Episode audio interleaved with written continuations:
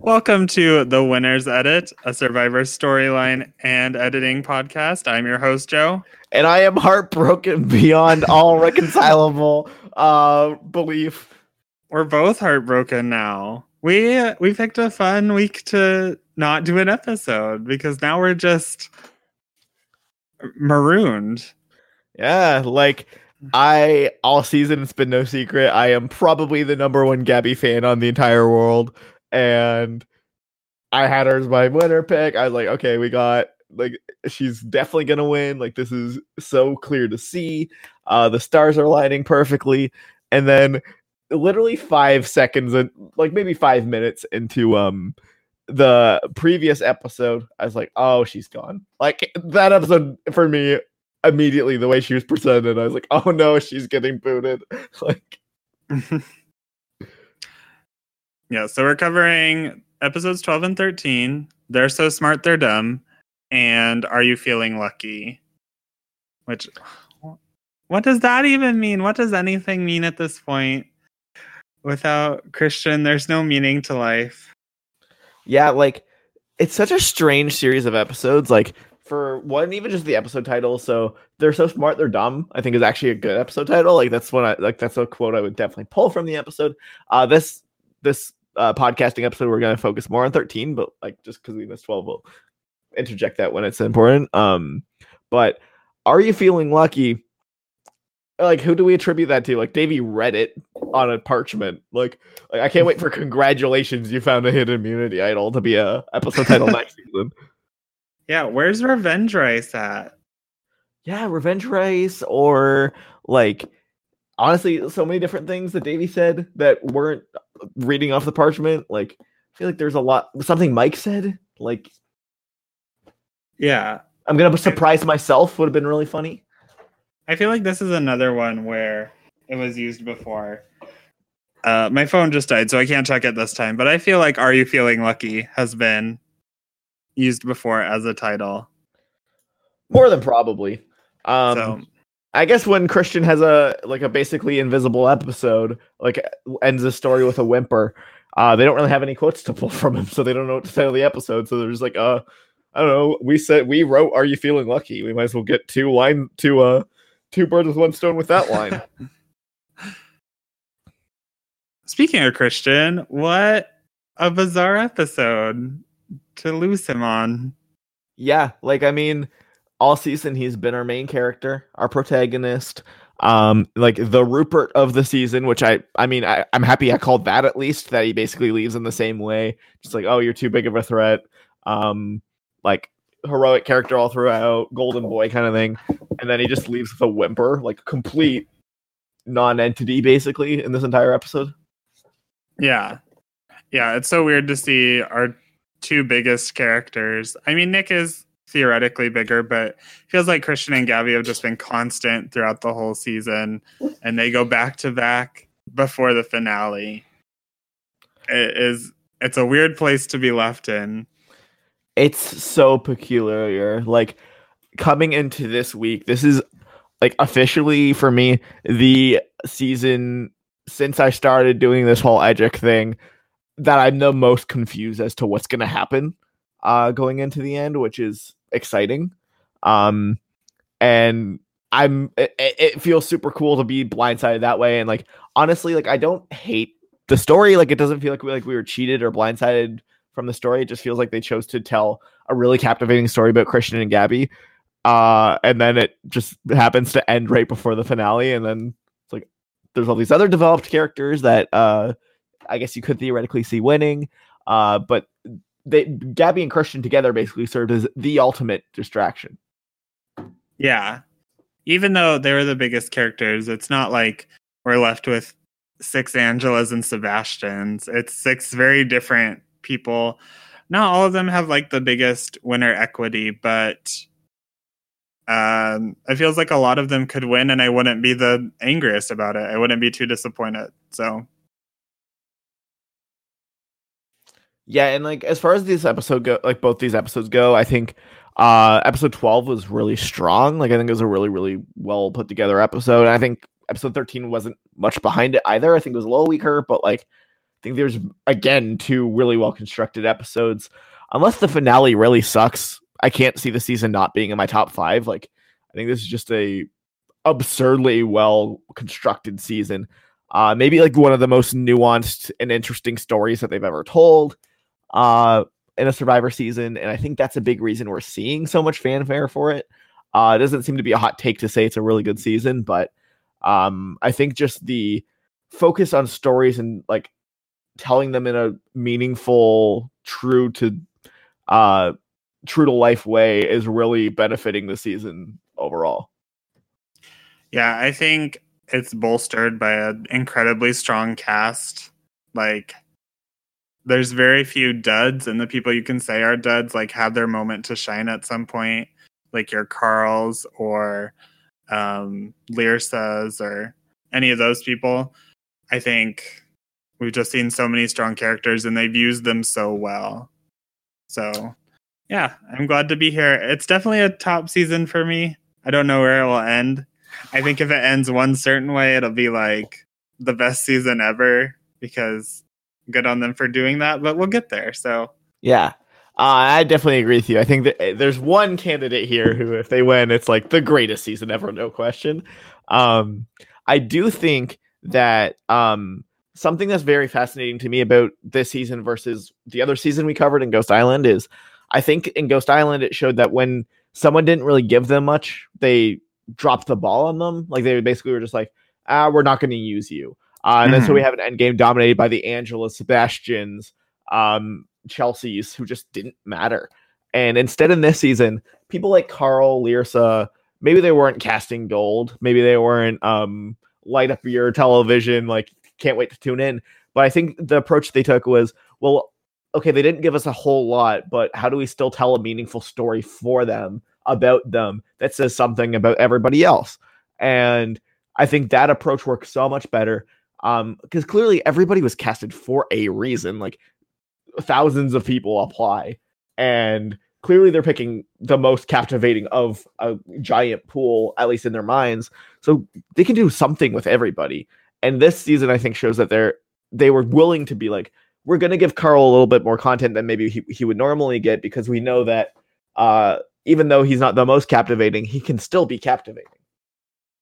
Yeah, I feel like overall they were just very smart with their time, like when to include people. Like you have underedited people in the pre-merge, like Alec and Alison, but when Alec like gets into gear at the merge, you just see so much of him, and he's a constant character until he's gone.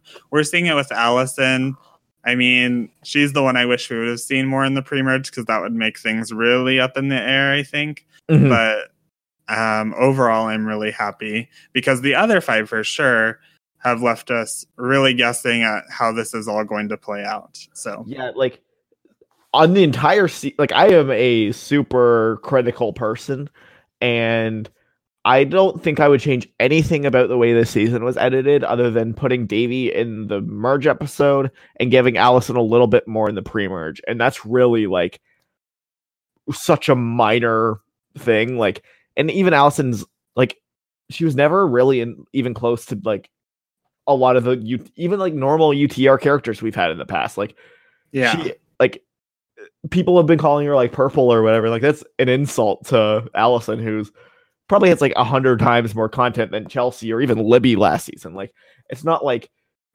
she's she's pretty like she'd be middle of the road visibility and seasons that had higher swings. Mm-hmm. Absolutely. Like I think your most under the radar character this season might be like John, which is partially i mean it's mostly because of how he went out but that's incredible they have this big alpha male celebrity and it's like overall probably your least visible character. Other and he still has a, a captivating story. Like yeah, what what an amazing season. Um, and I guess before we move on to our story section, so th- these past two episodes we saw Gabby turn on Christian, Nick turn on Christian, um, Davie turn on Nick. What do you make of all this uh treachery and um blindsiding people? Um Hmm. I don't know. It's hard just not to say like more than ever, it's not just a David versus Goliath thing, as much as they might have liked it to be. We've definitely seen over these last two episodes the David sort of fall and like go at each other instead of maintaining their power. I think that's interesting, but yeah, it's certainly they talked a lot about the at the last tribal council about voting blocks, and it's definitely been a season of that. It just feels like everyone is just talking to the people they trust and making decisions from there. Yeah, as Mike said to uh, Kara or Alison or whatever, uh, like I can't believe they're targeting each other. Um, Mike is just completely uh, come back into being the fun cartoon Mike, and I really, really like like Mike in this episode was amazing. Like he had me laughing. Like he was probably my favorite character in this episode, and that is awesome. Um, yeah. So I guess that uh, means that we're gonna go through the stories of the season, or at least how we see them. Uh, do we have anything to say about the challenges? I feel like all of them were pretty subpar. Yeah, like yeah, the ball one. Um, I don't even remember what last episode's immunity challenge was. It wasn't very good. It was the um hold the hand up, right? Oh right, yeah, yeah. Like I, that's I guess the one big critique for me for this season is like I feel like we've had the same challenge every merge episode to just with like minor changes, like hold something up, will you balance? Um, which I mean, hot take against uh, Survivor challenges that it's that, but um, like I don't think we've had a puzzle. Yeah, really? there's been like the word puzzle, but that was flawed.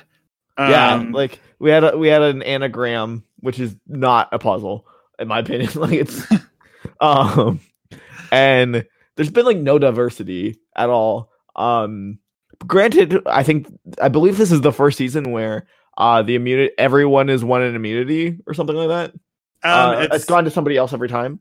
It now holds the record for the longest time that no one has won two immunity challenges. Um, it yeah, used to be cool. like six or whatever. Now it's seven with Mike winning.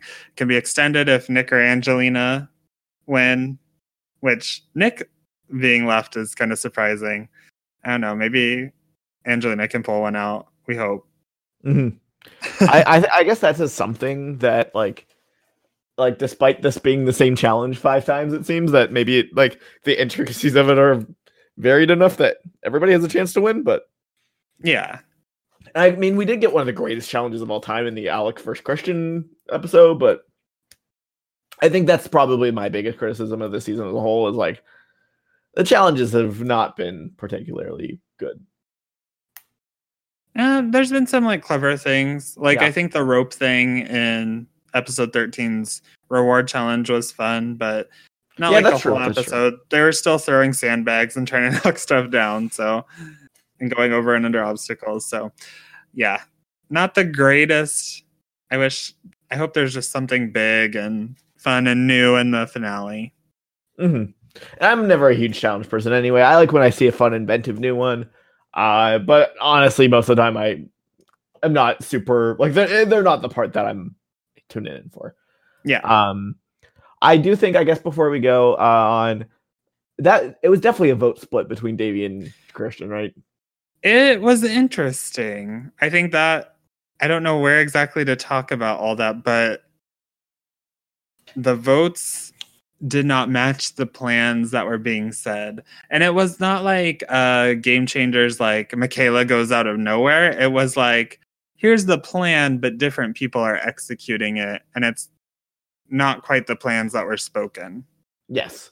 See, I'm okay with like I was an open critic of game changers and how they would just lie to the audience. Um this almost is that. I do think it's a little different because we did basically see like Mike being like articulating like Kara being like, I want to go after Nick, and then Mike being like, Oh my god, I'm getting so fed up fed up with people not wanting to go after Christian. I'm gonna have to put my foot down. I think that and then him going to Nick, him going to blah blah blah. So like I think we got enough information to see how this came up together. That it was Mike basically being like, I'm gonna throw my weight around, especially on a rewatch. There's a lot more content of him going to people and being like, We have to do Christian. I'm sorry that's that's what we're doing um, than I saw in the first watch. Um, so this is the kind of thing I'm okay with.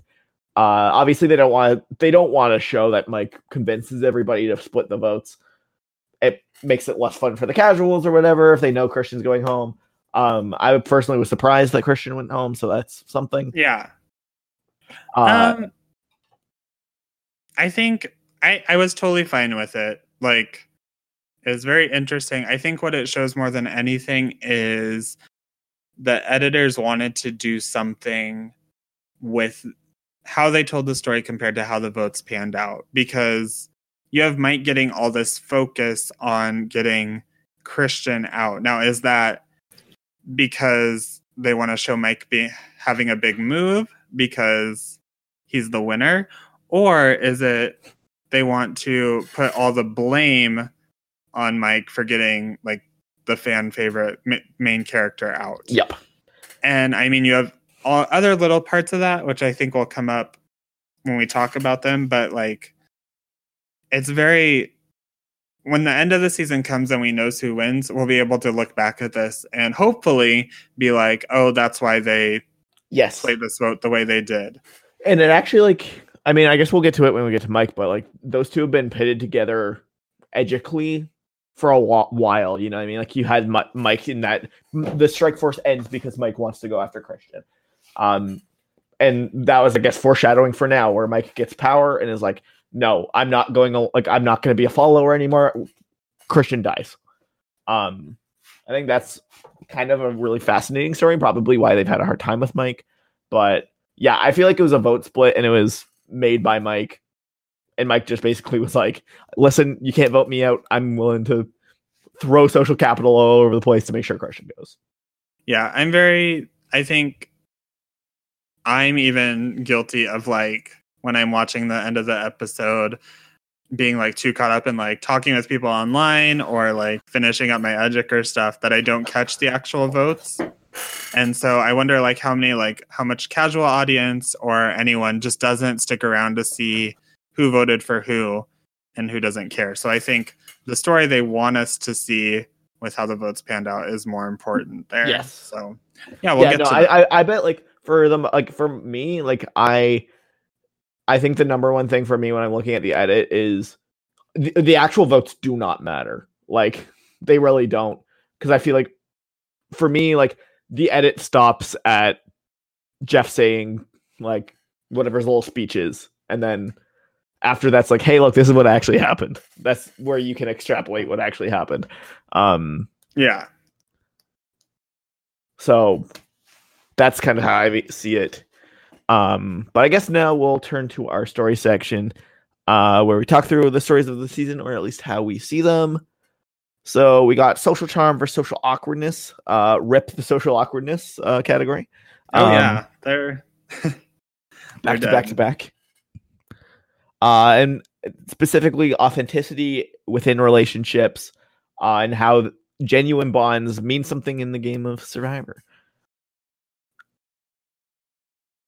I don't know if I have anything too major to say. It's right that Christian and Gabby have left, and so there's no real big big proponent for true social awkwardness anymore. Um I mean, Arguably, Angelina. well, but that's not that's not true awkwardness. Yeah. I mean it's very awkward, but like she's doing it inauthentically. That's the problem. Yeah, like Angelina is basically the voice of this theme at this point. Is just like she's inauthentic. Um, like she tried to p- make her last minute pitch, which I'm shocked anyone ever um speaks up in that moment. Uh, Jeff asks if you want to make a pitch. Um, I hope he does that every time, and it's just that's the first time we've ever seen it. Um, but like, I just this one's a little weird because Kara is absolutely the voice of social charm, but now there isn't really a counterpoint, and that's very interesting. Yeah, I feel like you have Kara there being social charm, and then Angelina is this like inauthentic voice. And then the other four are just sort of floating there. They haven't really tied too much to this theme.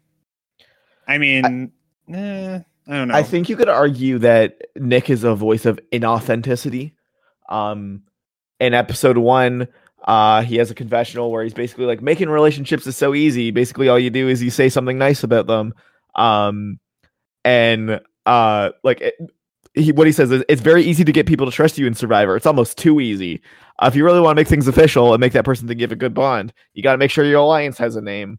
Um, which honestly, I'm shocked that we didn't piece together this as uh, an, an authentic theme earlier. But I think there's a for me, this is looking more and more like Nick might get ro- ro- roasted over the coals for having fake relationships.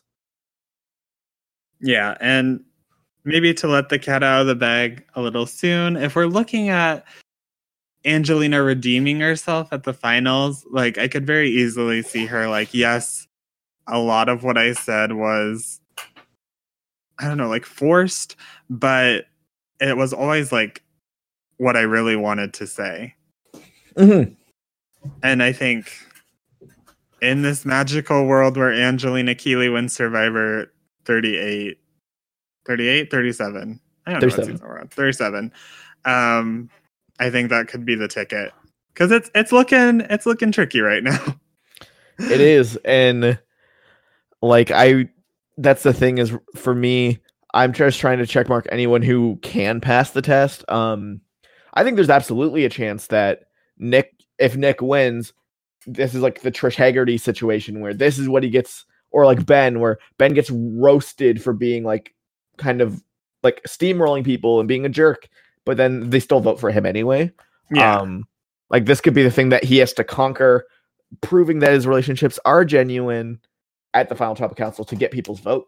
But I do think this is going to be a major hurdle for him and maybe the downside of uh, nicknamed alliances.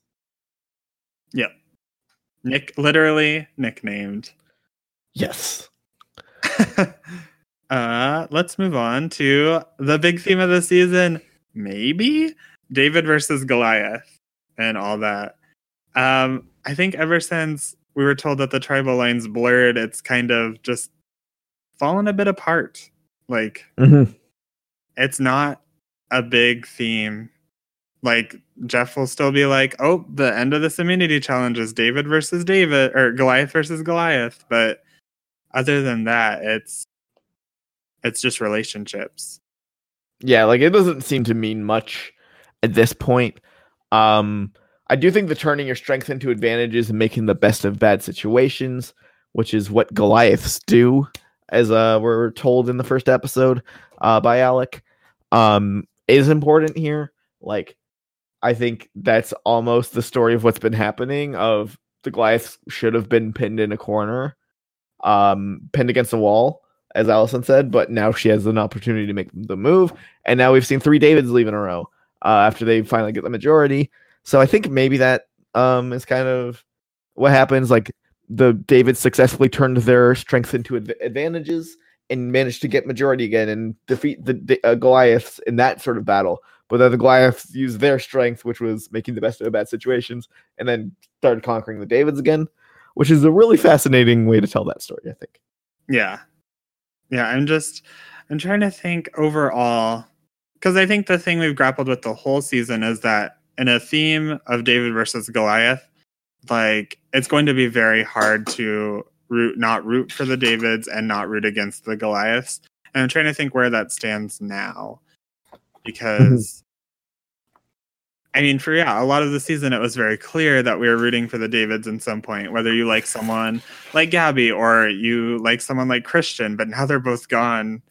And it's just Nick and Davie who aren't like such paramount Davids. Maybe Davie to a bigger extent, but like Yeah, I mean, like these so are not much. the people who were the voice of being an underdog. Um, Nick was like the arrogant David in the first episode, yeah. and really never struggled, from what we can tell, uh, in the in the season. I mean, and then Davie never same kind of thing. Like he he's more David like than Nick, but these aren't. This isn't Christian and Gabby. Um, yeah, I just I, I guess one interesting wrinkle here is that Jabeni is all here still, Yes. uh, and they were referred to as the David of the swap tribes. yeah, the new David. Yeah, like if you if you pick the five Davids and of both tribes and put them on a tribe or whatever that Mike said. Um, and they're all still here. Uh, I guess that could be an interesting wrinkle if we're getting an all Jabeni final three, but I really don't know. I think complex tribe theory this season would have told us that Tiva was the complex post swap tribe. But now that only Alison represents that, which who Yeah. saw Alison being the last Tiva? Um, I think Jabeni more easily fits that role. It's Yeah. weird because Vuku had all those interpersonal relationships that came up, but I think a lot of those were put out to dry once Elizabeth left because that was a lot of it. I don't know. Yeah, that's the thing is like what's interesting is I a lot of people that I've been talking to have basically been saying that this season basically shows that it's the end of complex tribe theory or whatever. I don't actually think that's necessarily true. Uh on like in this pre-swap, like I was not sure. Like I kept bringing up like, hey, is Vuku the complex tribe because we got all these strange bonds? Is like Jabeni has is the only one that has like a story to it. They're the underdogs of the tribe. Um I think we just got some weird swap tribes, and I like for me, I'm I'm not willing to say that um what it has happened, and I was also of the thought that all of Tiva's content was kind of just about how Christian how great Christian is and how much in danger Gabby is, is which isn't a super complex story. I changed my mind when Alison and Gabby got that scene together. Um, but like during the moment, neither of us were like hard on Tiva being the complex tribe. Yeah, it still felt pretty much up in the air.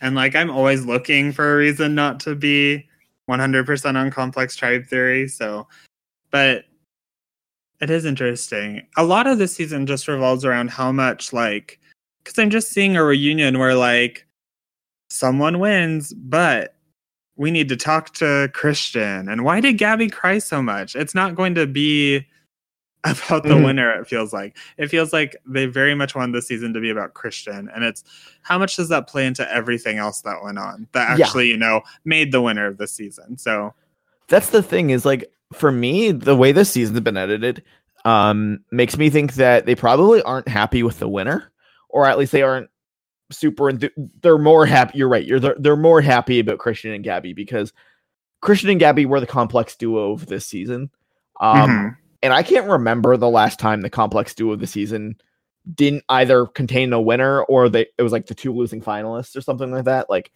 um, this is never a story that re- like the complex duo of the season is never the final seven and eight boots. Like, Yeah, that doesn't happen.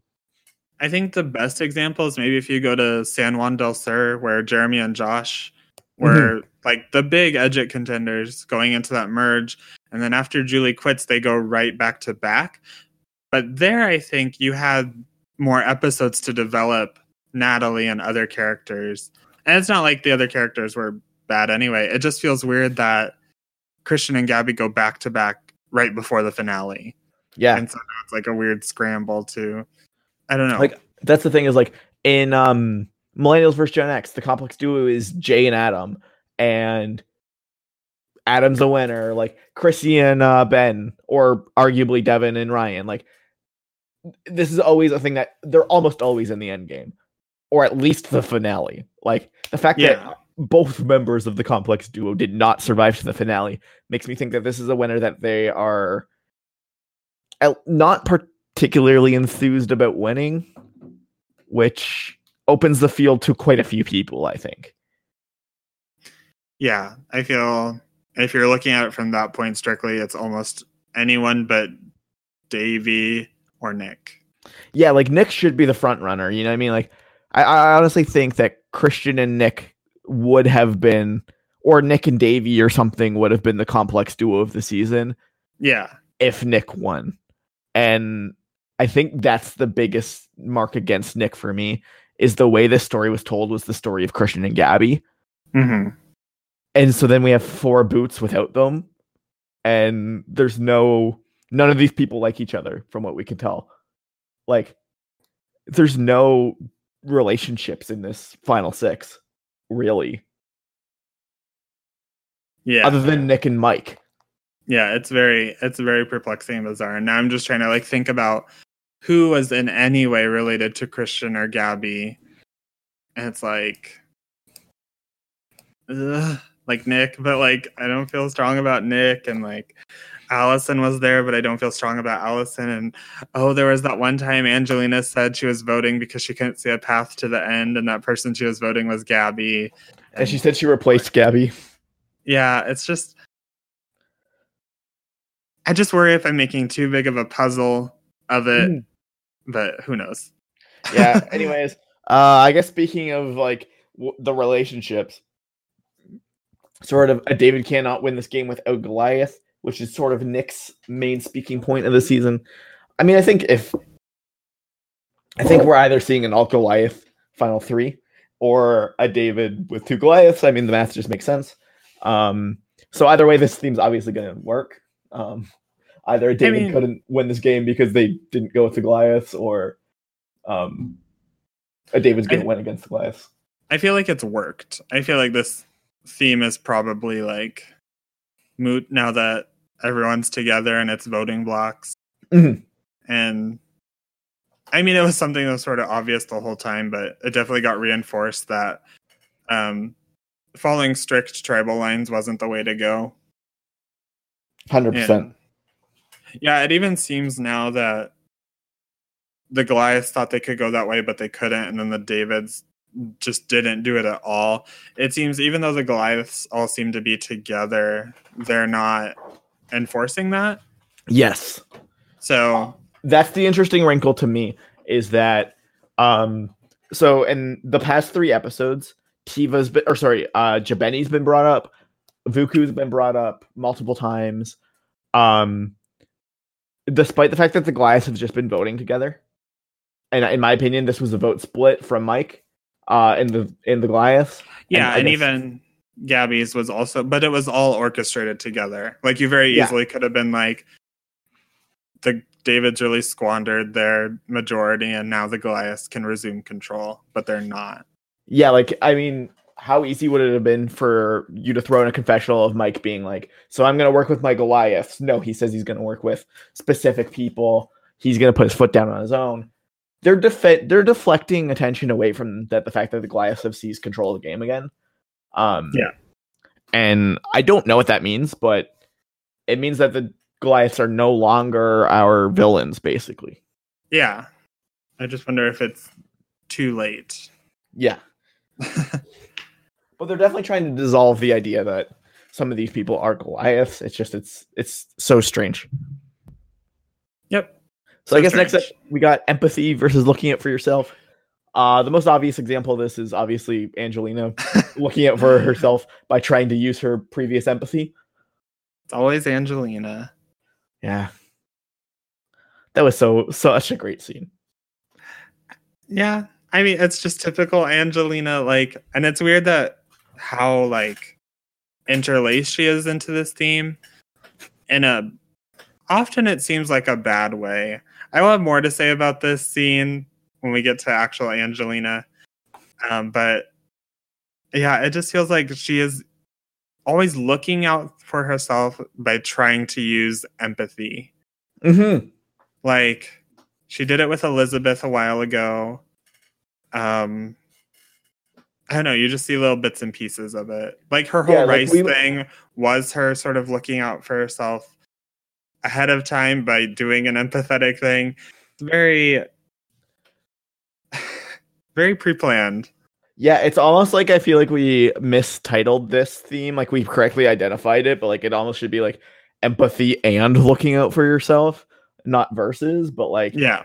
because Angelina straddles both, but then like we had other people doing one or the other and at various times, but like clearly something like if Angelina wins, it's the story of this. But And uh, and I can see a question coming up being like everything you did was looking out for yourself under the guise of being empathetic and Mhm. just responding to that. and I could definitely see Alison asking that question. Oh yeah. um yeah like that's the thing is like i feel like this like i mean i i think angelina's in the end um she's either getting roasted or winning. Like she's either zero vote finalist, I think, or winning by one vote. She's the Tracy Flick. Um, so I think it's definitely going to come up at Final Tribal Council. hmm And then I mean, like, I guess the only other um relevant part for this is Davie thinking like, do I save Christian or do I just um work for myself? Obvious question of the episodes. I don't think it matters too much long term, but hmm just another checkbox on that. Yeah. So now we got being es- underestimated. Uh, and the sort of enveloped themes that we've put into it are girls as underdogs, uh, powerlessness versus knowledge is power. We had more men finding advantages. It just Yep. like gets bigger and bigger. And I know people are bringing up is this just like they want to lampshade the fact that no women are going to find any advantages right off the bat? Or is it actually saying something that advantages don't mean anything? Don't mean anything? I think it might. Like, it feels like a lot of the advantages that are being used are not being used properly. Mm-hmm. Yeah, so I guess the thing is for me, I think it's a really shitty way to lampshade that if that's what they're doing. Like if they are trying to just be like, by the way, um, no girls are gonna find it this season. That's the worst way to do it. Um, if that's the case, I think that hurt. Like, like not gonna lie, like I feel like if a girl doesn't win this, that I'm a little disappointed in that storytelling that they've been doing. Um, I just feel like it's the worst way to do it ever. Yeah. I really hope it's not the case. I could see them being tone deaf enough to do that, unfortunately. but I'm personally really hoping that is not that, and maybe they just thought it was a really good confessional or girls winning. I've seen some people thinking this ties to next season and some like fourth dimensional edgic where like this is going to mean that lots of girls are going to get lots of advantages. And I just, mm, that's like too deep for me. That's like, not happening. It. That's not how it goes. I think yeah, like I mean, I was okay. So uh, let's go down that rabbit hole. So, uh, in um, Millennials versus Gen X, uh, Michaela gets confessionals talking about individual immunity challenges, like the way they're phrased, and um, so I was under the impression because I saw that she was on ga- uh, Game Changers. I was like, hundred percent, Michaela's going to win an individual immunity challenge because they clearly used one of these confessionals in this season. She never did that. Um, so for me, I just feel like all that kind of speculation is always just wrong. Um, there's no way, like they're they're not using confessionals in this season to tell a story about the next season. that actually that relates to the question I had from Reddit that I was going to do when we got to Kara, but maybe better to do it now. Sure. Um, okay, so Lyanna Lemon Cake said, um, This season, everyone is talking about how the editing is so different, and it really struck me when you were talking about Kara's edit. Could it be that some of the people who are getting strong edits aren't so much winner contenders this season, but are already selected for a future heroes versus villains season? And so the editors are making it clear to the audience that Kara is definitely a hero we will see again. The same goes for Angelina's edit, but as a CP villain who could redeem herself in the next game. Or is that too four dimensional chess? I personally believe that that is too four dimensional chess. Um, they like the thing is is like if they want to tell a redeeming story of Angelina, they'll do that when she comes back. Uh, they don't need to bother doing it now. They don't know if Angelina will say yes. So like if to a theoretical future season, so like even if they thought she would, like maybe she's they- busy. they could know if it were season 38 which Yeah. I we mean, know it's not season 38 but um so say it's 39 or whatever like the thing is is like they're not going to sacrifice the story of this season for a potential maybe more satisfying arc in a future season. They'll find a way to make that season fit this one not vice versa. And this question was asked 16 days ago so it was like before. I meant to bring it up on the last episode we recorded but i forgot. But this was still when we thought christian or gabby was winning. And now that those two are gone the editing is still super different but it feels more like they're doing purposeful things Yes. to this season rather than I think the only time we've seen this for sure is um Samoa to heroes versus villains. Russell was definitely set up as Mhm. this big villain that would be coming back. And then also Philippines to Caramoan. Malcolm I guess had a bigger edit, but I think he was gonna get that edit anyway in Philippines. But yeah, like the only time it'll ever happen is if it's right after, and even then, I I feel like it's very minor. Russell's still gonna dominate Samoa. Like it's not like like maybe does he get a little bit more focused? Does he get a little slightly different content? Maybe, but Russell is still like an all time captivating character. Uh, Yeah. they're like he probably I bet he still beats the confessional record of heroes with villains is 21 instead of 20. Um because he is just that kind of dominating character. And at the end of the day, they tell they care about telling a captivating, interesting story, not necessarily about um future seasons, because if that's what they cared about, they wouldn't bring back people like Monica Padilla who didn't get content. Like they they'll see stuff on the island or in casting that they're like, oh, I hope this person comes back. They know more than us. Uh, they know more than any viewer of who would could potentially be an interesting bring back. Uh, and a, very little of it has to do with their edit. Yeah, I think this threw a lot of people off during Millennials versus Gen X because there was stuff getting out that Michaela and Zeke would be coming back for game changers, and they were like, "Oh, game changers! That's going to be big players who did big moves."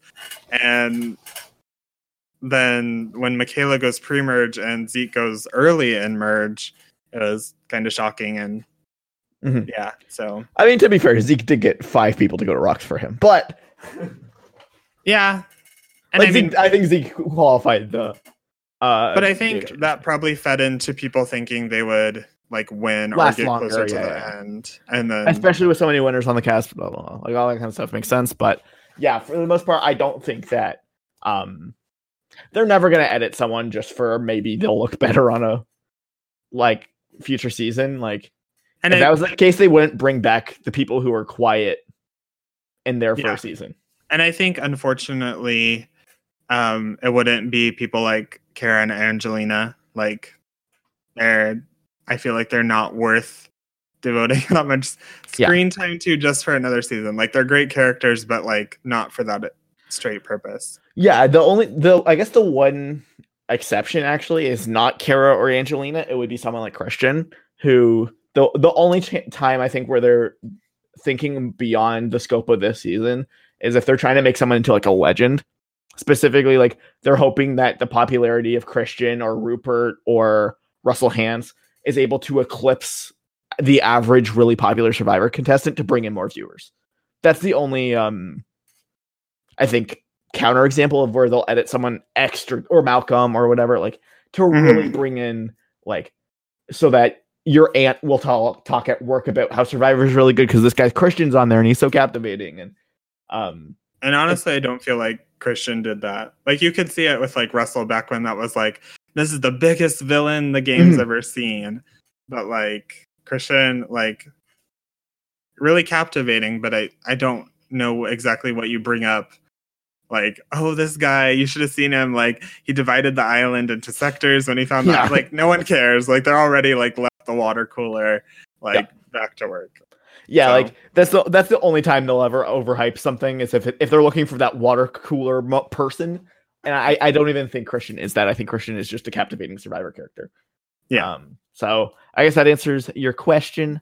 Um, so I guess the thing is, I'm le- for the being underestimated theme. I'm leaving this episode ho- really hoping a girl who isn't. I think Um, if Kara wins, it's okay. But like, it really needs to be a girl, and I can just see them being like, and whoever in the final tribal council being like, yeah, we, I had all the, you had all these advantages, but I used my knowledge of some of them as power to like get further. I And it use my wasn't- social charm and um, th- my the the fact that I knowing about the idol is more powerful than the idol itself is going to happen.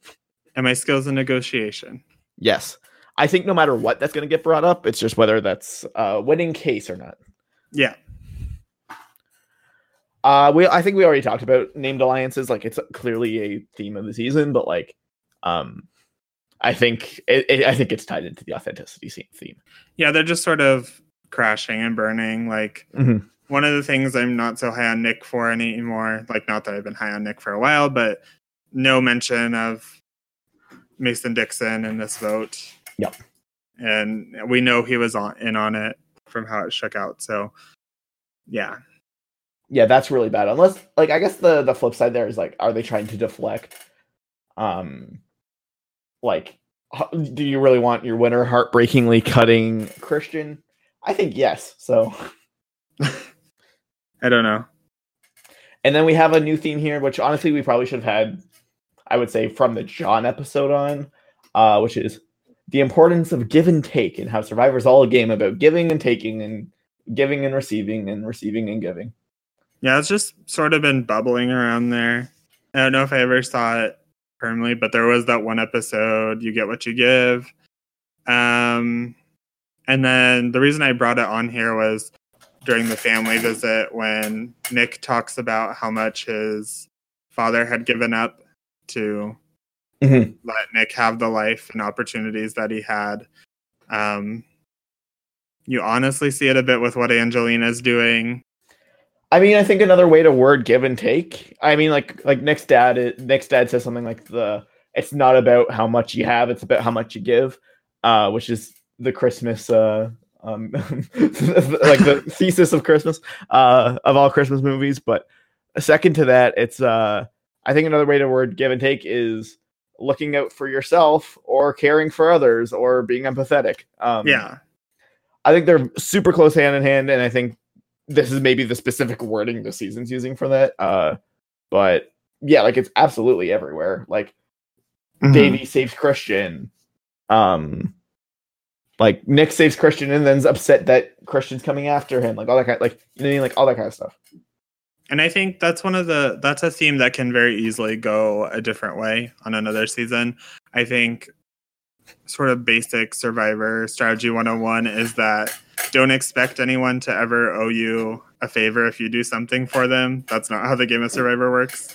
Like if you save someone one time, like don't expect them to save you the next. yeah But this time I think it is being presented as sort of a favorable thing I definitely agree with you there.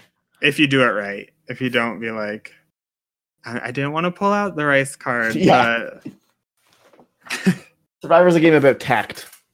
yeah, So I guess that's our story section. So let's move into uh the Kalokalo tribe. yep. And this is our like last like all the chips on the table. Like, Yep. what do we have to say before we know everything? So So all the chips are on the table here. Uh, this is basically our last chance to be able to uh, discuss and theorize about how this season's gonna go with everybody. hmm And we start with like the cockroach of this game, I guess, Alison. Like target for so long and she's still here defying everyone's expectations. Like did not think Alison was gonna make final six. With this configuration of people, I guess. I think we saw it with Christian and Gabby maybe, but not on her own. Yeah, like I thought there was a chance she would be like a goat to Christian and Gabby. I thought that was the only chance she really had to make the final six. Uh, I was wrong. Uh, So what do we do with Alison now? Like she had a very quiet mer- pre-merge and then like slowly ramped up post-merge. She's been positive, like a likable character, but I don't think it's enough. her story is the only one that doesn't make sense to me because like she's basically being presented as like threat who has to go or she's gonna win it all um we still have that weird like they she does the Ricky hands to um alec in like a weirdly focused on moment after the uh tribal Yeah. um, I don't know what's going on with her at all. Her pre-merge is like quiet. You'd think like relatively not meaningful character, but then we're told that she's Wonder Woman and that uh, she beats anybody. Uh, she's such a threat. Uh, she's been pushed against the wall because she's such a threat, but now she has her chance to make a move, and then she still doesn't get credit for it. Um, Well, she doesn't do it. Yeah, she doesn't. So I don't know what they're saying with her. I mean, there is a moment in this episode where yes, they've been Alison's such a big threat, but they're also I think Nick and Mike are talking and they're like, I mean, anyone could be Alison at the end, so she's not that big of a threat. So there is that like weird moment of like, is she underestimated or um I don't know though. Wait, did they say that someone that anyone could beat her at the end? I I'm pretty sure someone said she was beatable at the end.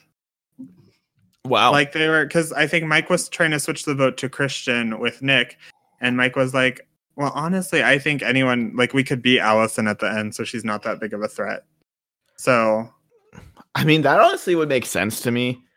Like, I guess like that's the thing that I was kind of speculating on. Like, I don't get it. They're telling her us she's such a threat, but I don't feel like she's gonna go anywhere. But then I feel like if she's at the end, she wins. Um, so I guess maybe my new theory is she's Troyzan.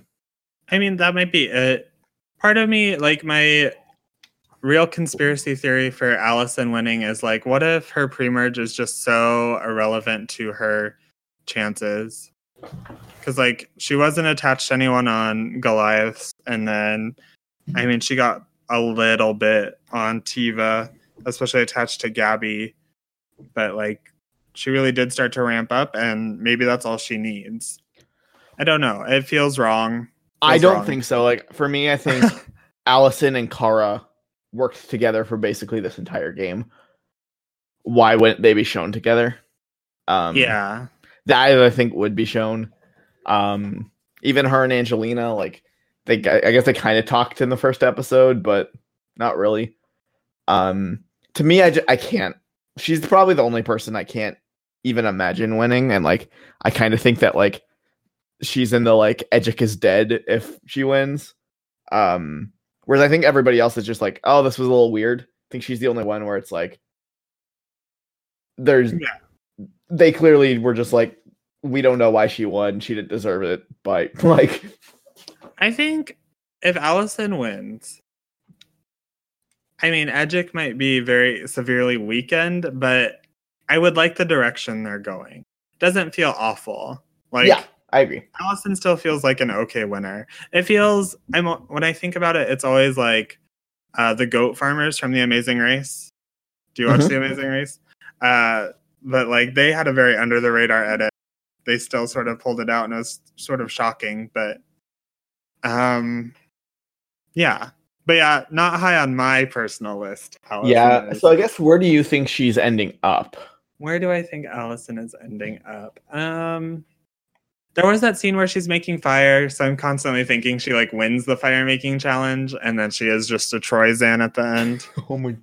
I hope that I because so far we've seen the fire making produce two winners. I really hope one day the fire making just produces like w- we really wish you didn't win the fire making. Like, congrats, you got a hundred thousand dollars because you made a fire, but uh, we're not even going to talk to you. I really hope that's what we get. So I'm cheering for that. But otherwise, I mean, the next time sort of sold it as Alison still target number one.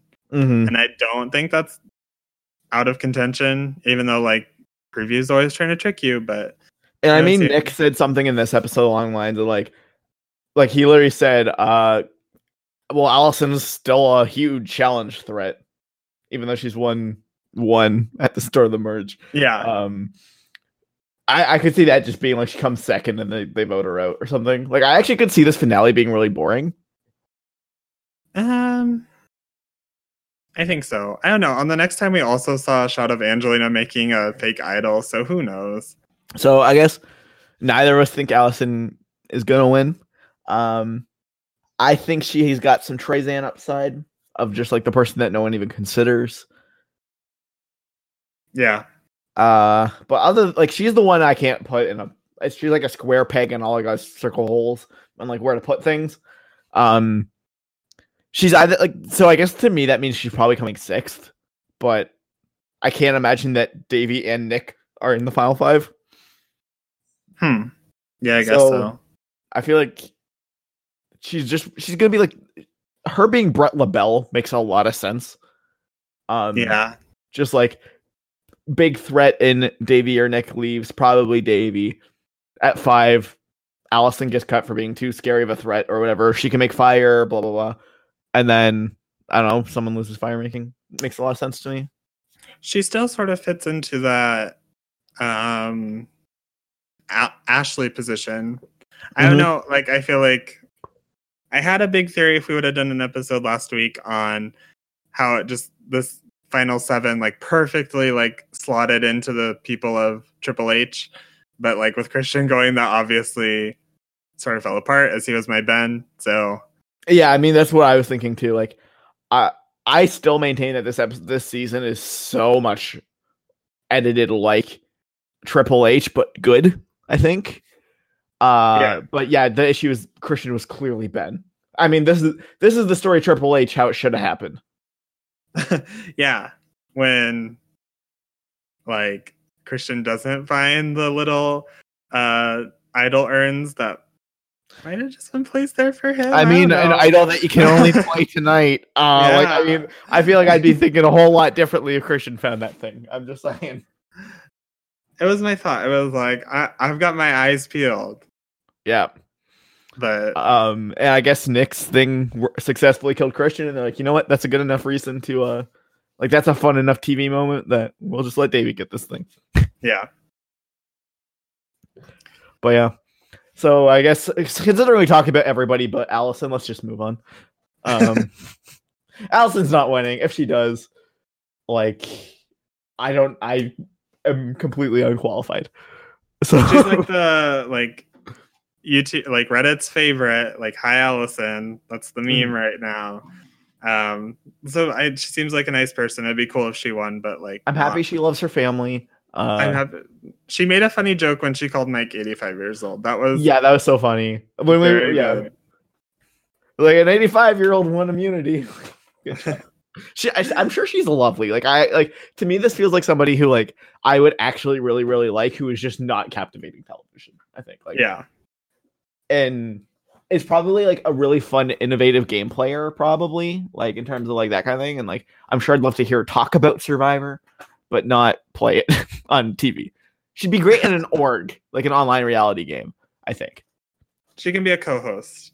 Yeah. Alison, hit us up. I know you're busy being a doctor and everything, but like she's almost too smart to confessionalize properly. Um, like all like like she says the word perhaps, and her she like like like it just like like, like don't work like you shouldn't say be able to get the word perhaps in a confessional because they shouldn't be that long.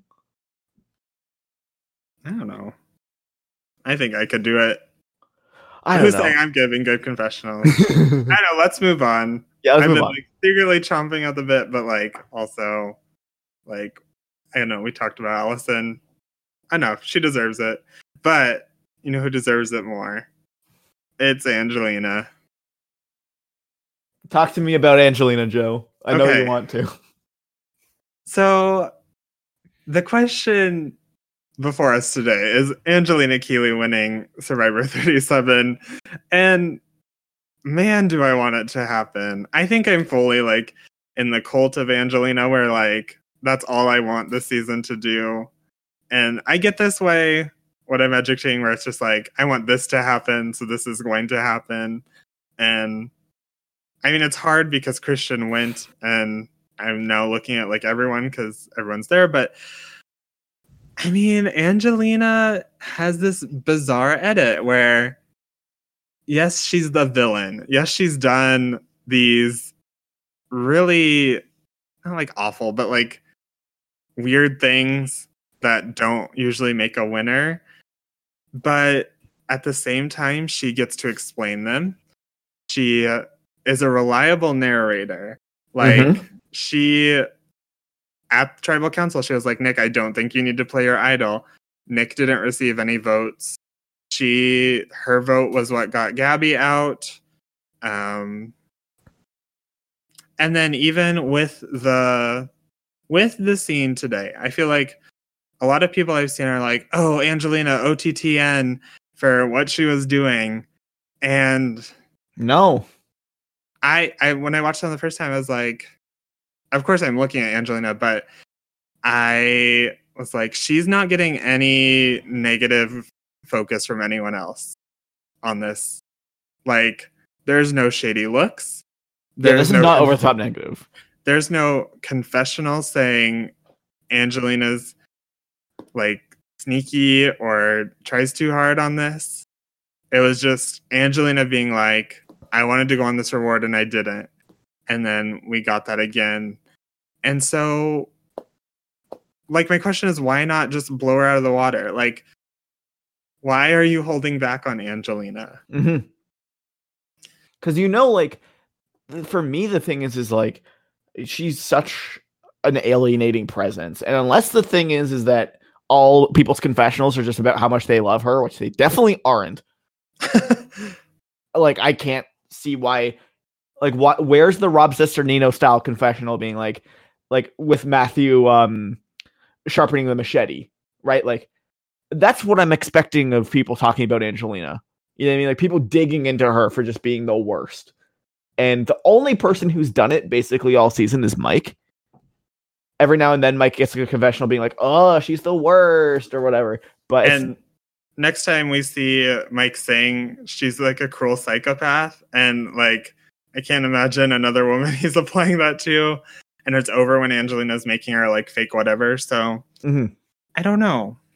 for me it's just like you're right. Like the thing is is that all Angelina's content all season has been villainy but rationalized. Like we see what she sees and what she's thinking and then she does something wild. Yeah, And I honestly think like of the characters left, I don't think we have a narrator who is more reliable. Uh Kara in this episode, she wants Nick, she wants Alison, she wants like all over the place. Um yes, Nick all over the place, shown as wrong multiple times. Davie shown as wrong, uh, flips flops back and forth. Alison doesn't matter. Mike, various times throughout the season, has been shown as wrong, not accurate. Angelina's never been shown as inaccurate. She's always known what's happening. It got backed up.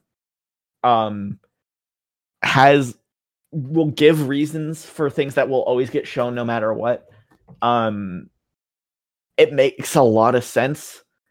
Even like the whole being underestimated thing, the fact that she's honestly like she's the girl who is the most nuanced and complex by a decent margin. I like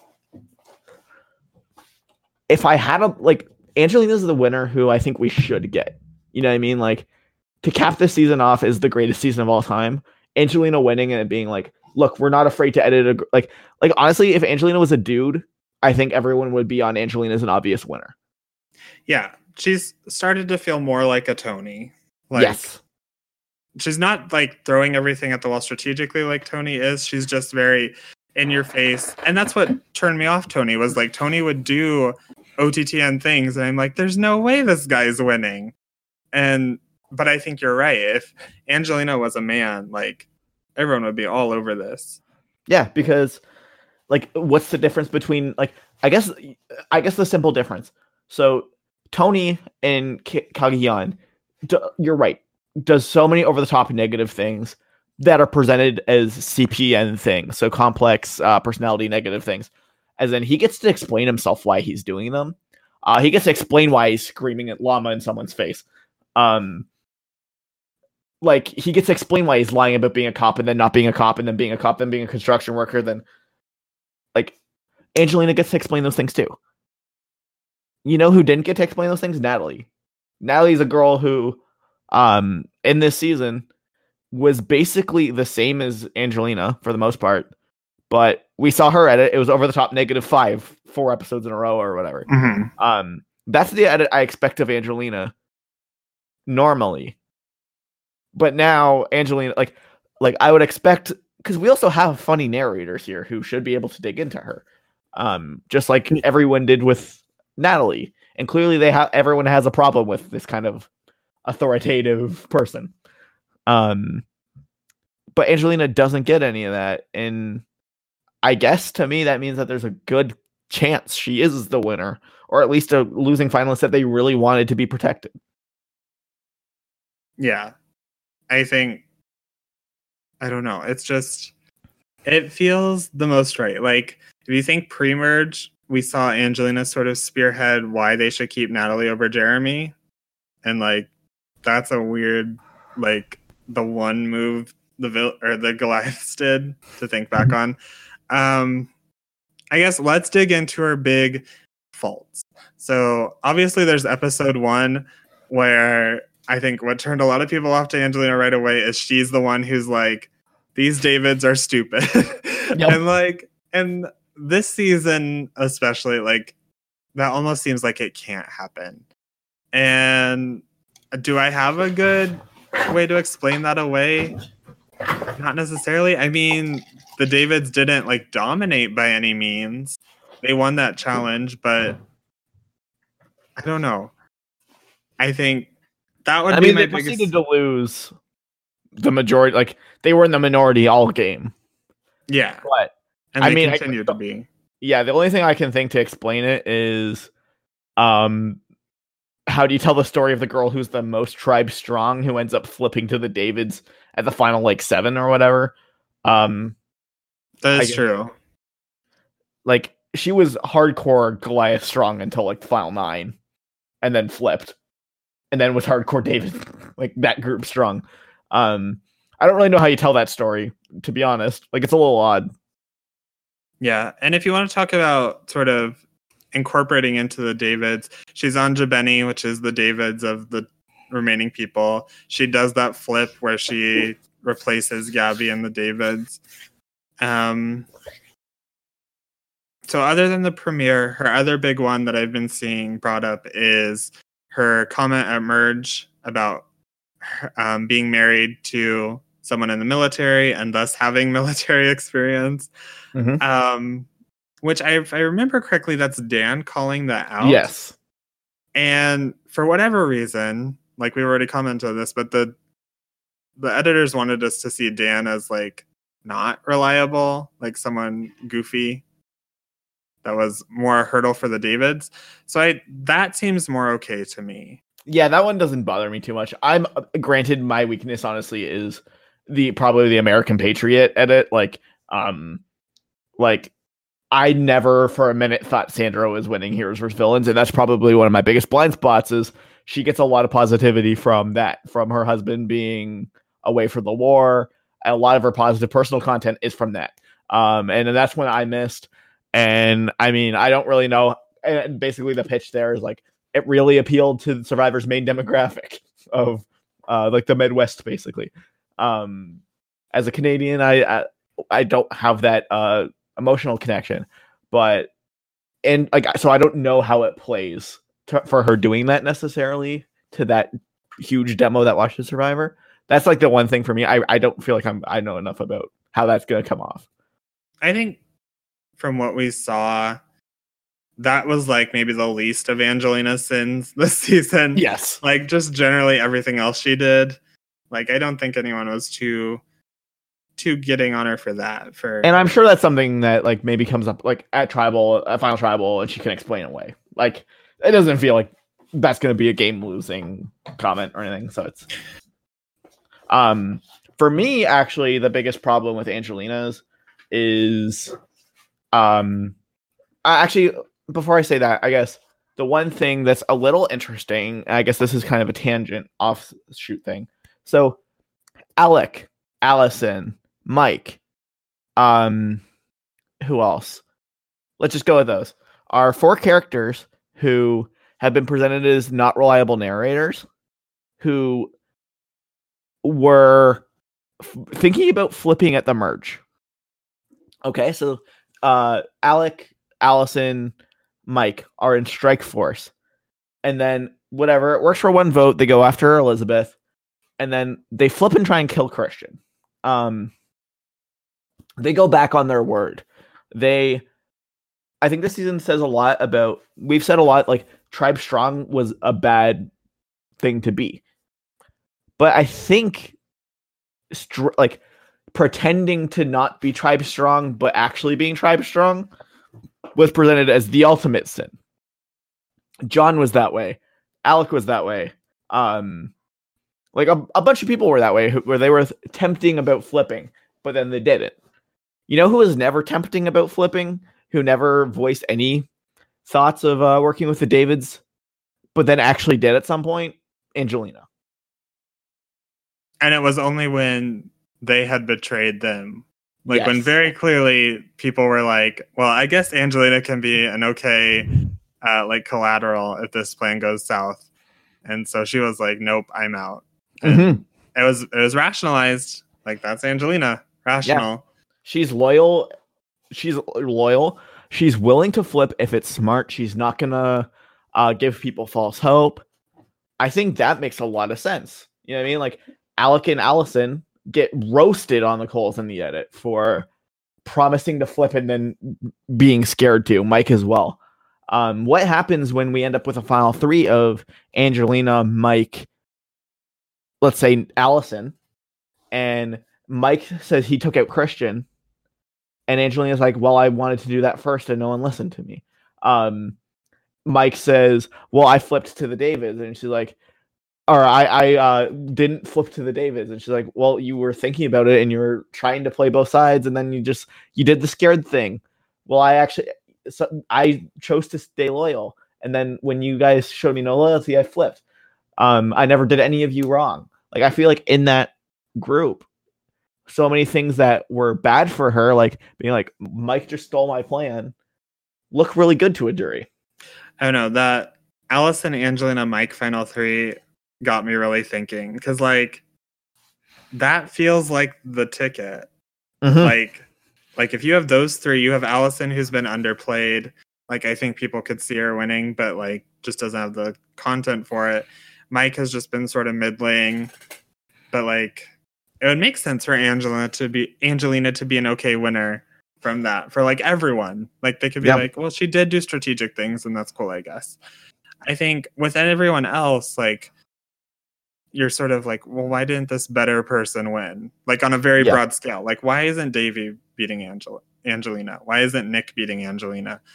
Um, I mean, we so- even have like we literally have Mike saying that she's the Tracy Fl- Tracy Flick, right?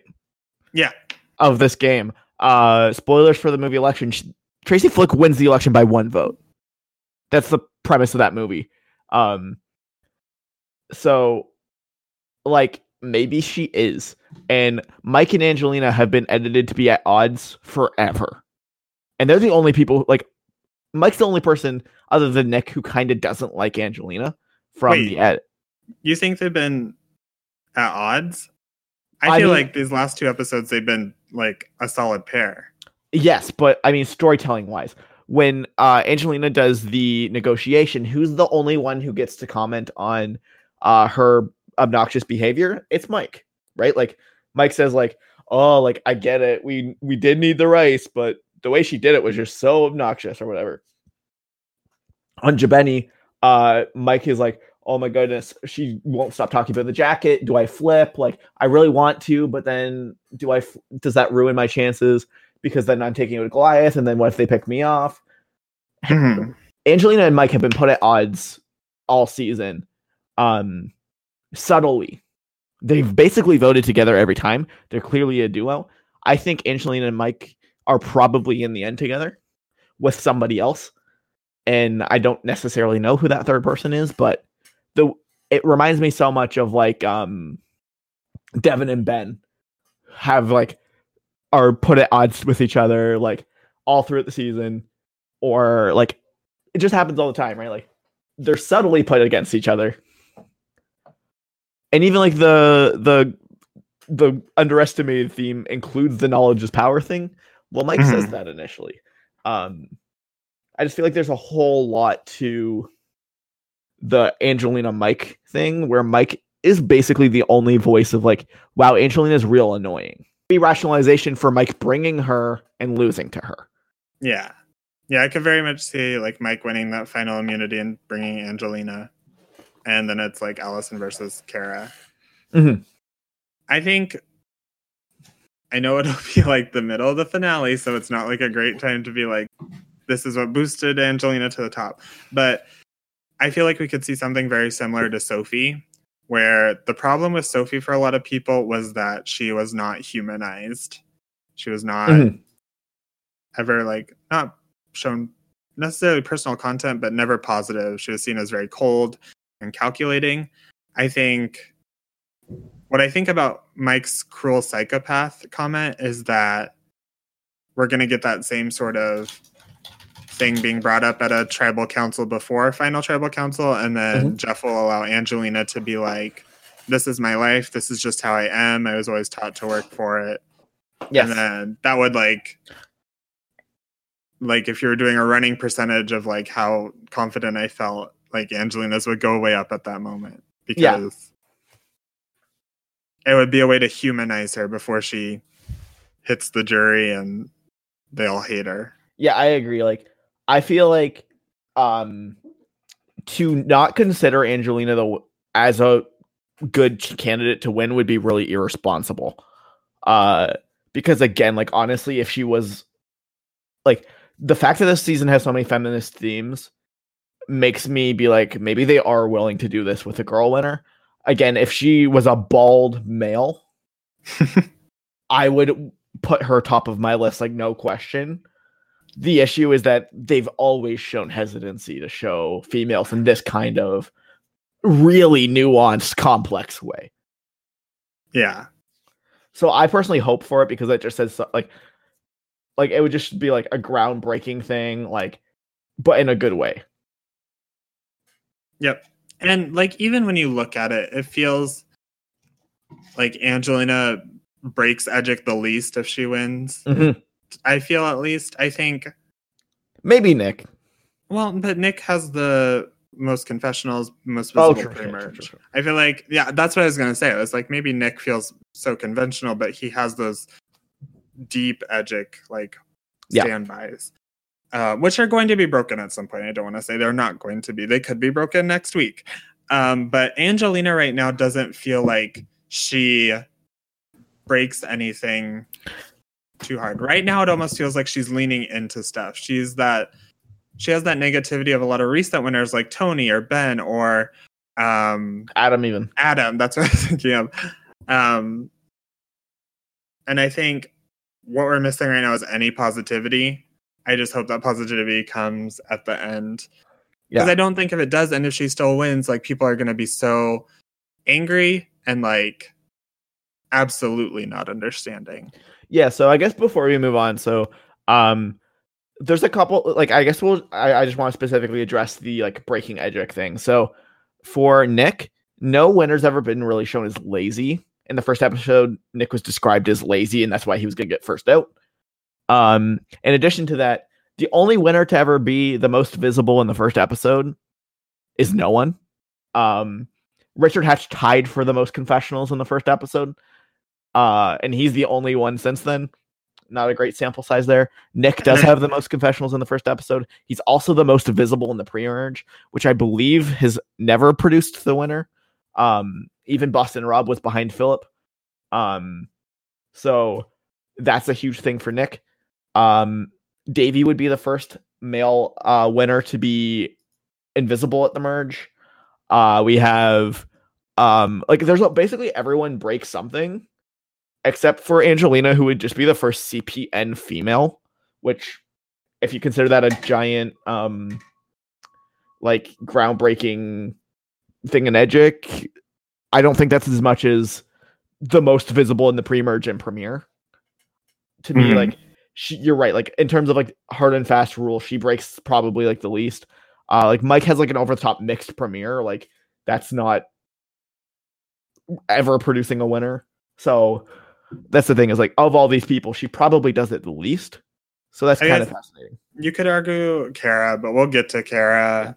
But I mean, Angelina feels more likely to me than Kara right now. Okay, we've Let's get Davie over with. we've done our was it like yeah it's i talked about how i need to change my like power sleep settings and my computer went to like my screen shut off so we've been talking about angelina for long enough yes. um on to Davie man uh can you imagine where we would be on December 14th, 2018, if Davie had anything but an invisible merge episode. Yeah, I would like honestly, if he got content in the merge, I think I would just be putting him in as the winner. Um maybe not even like I do think that there's a lot of other problems like he has no friends.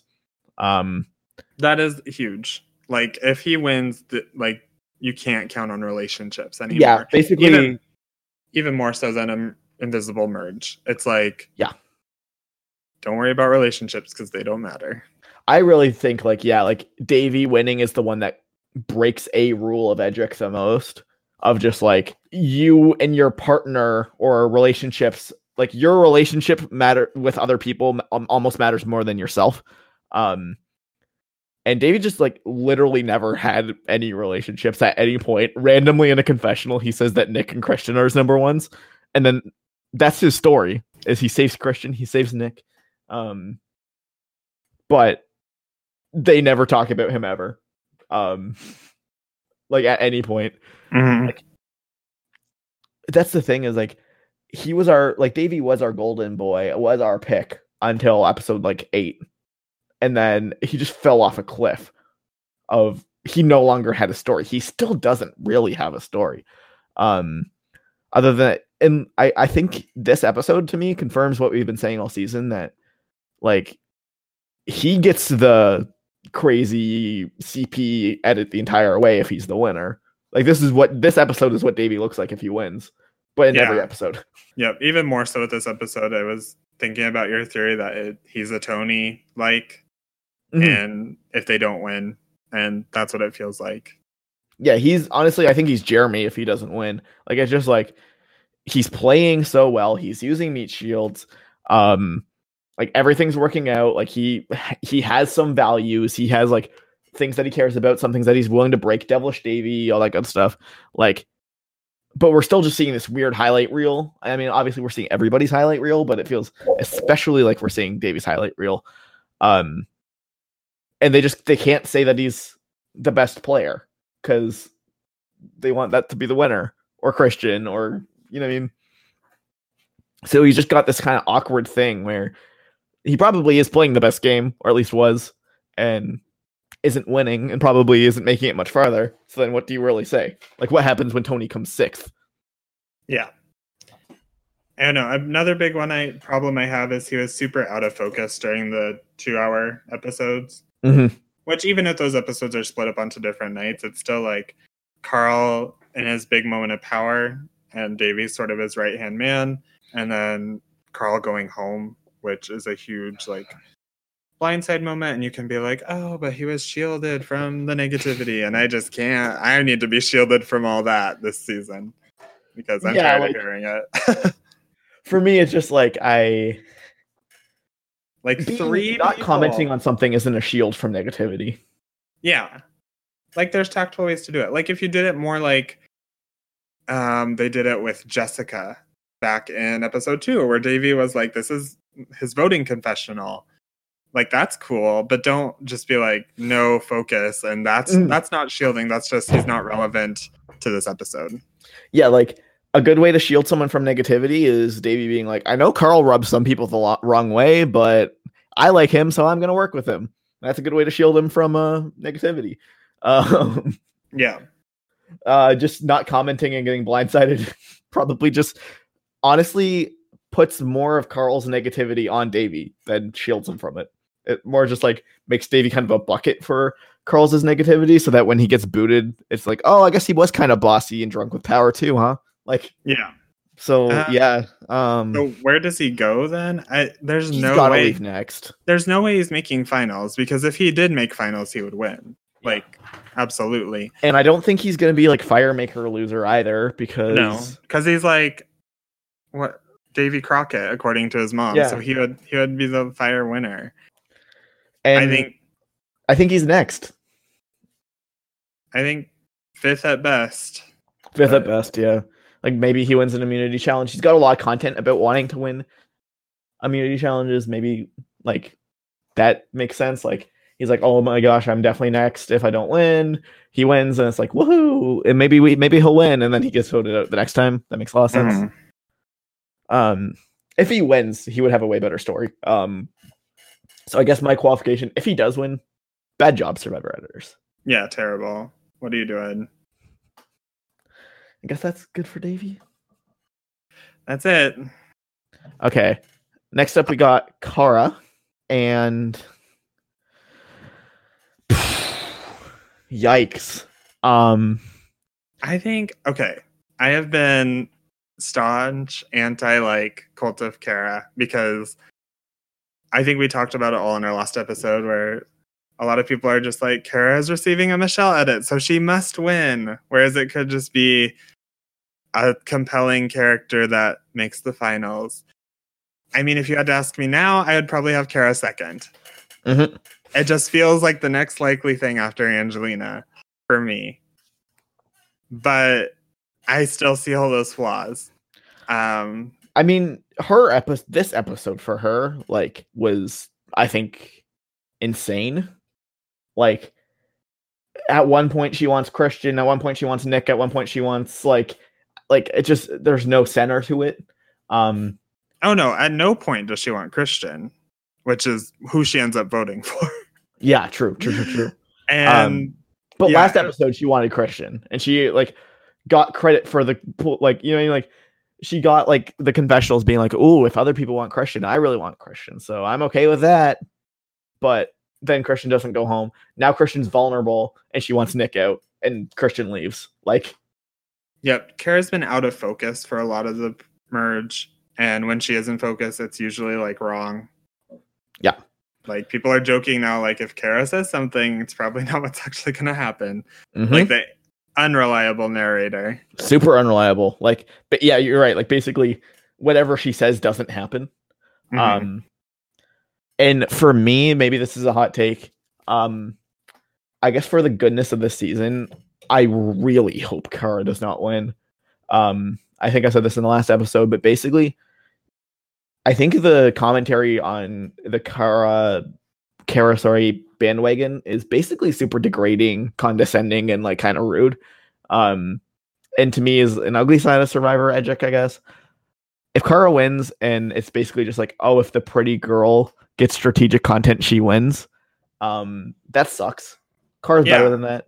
She's not just a bland personality. Like I like I said, like I think she gives really good confessionals. I think that's why she gets confessionals. If I'm wrong and she gets confessionals because she wins, I'm gonna be sad.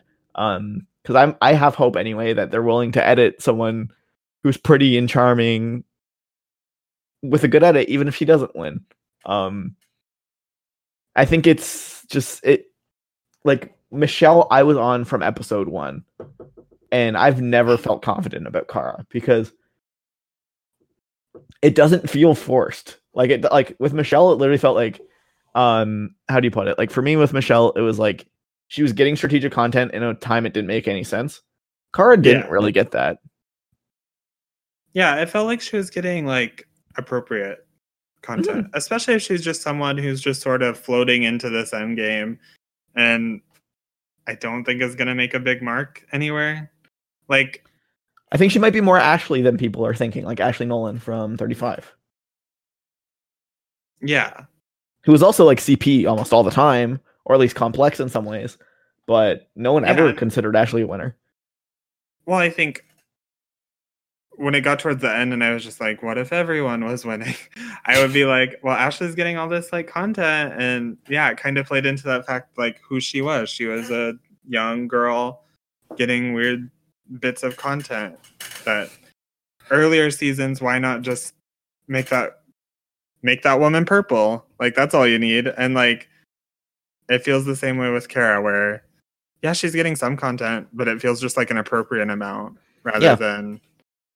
And even still, she's been quiet. Like, oh, we didn't have an episode, so we didn't talk about how she won immunity and then didn't speak. Yep.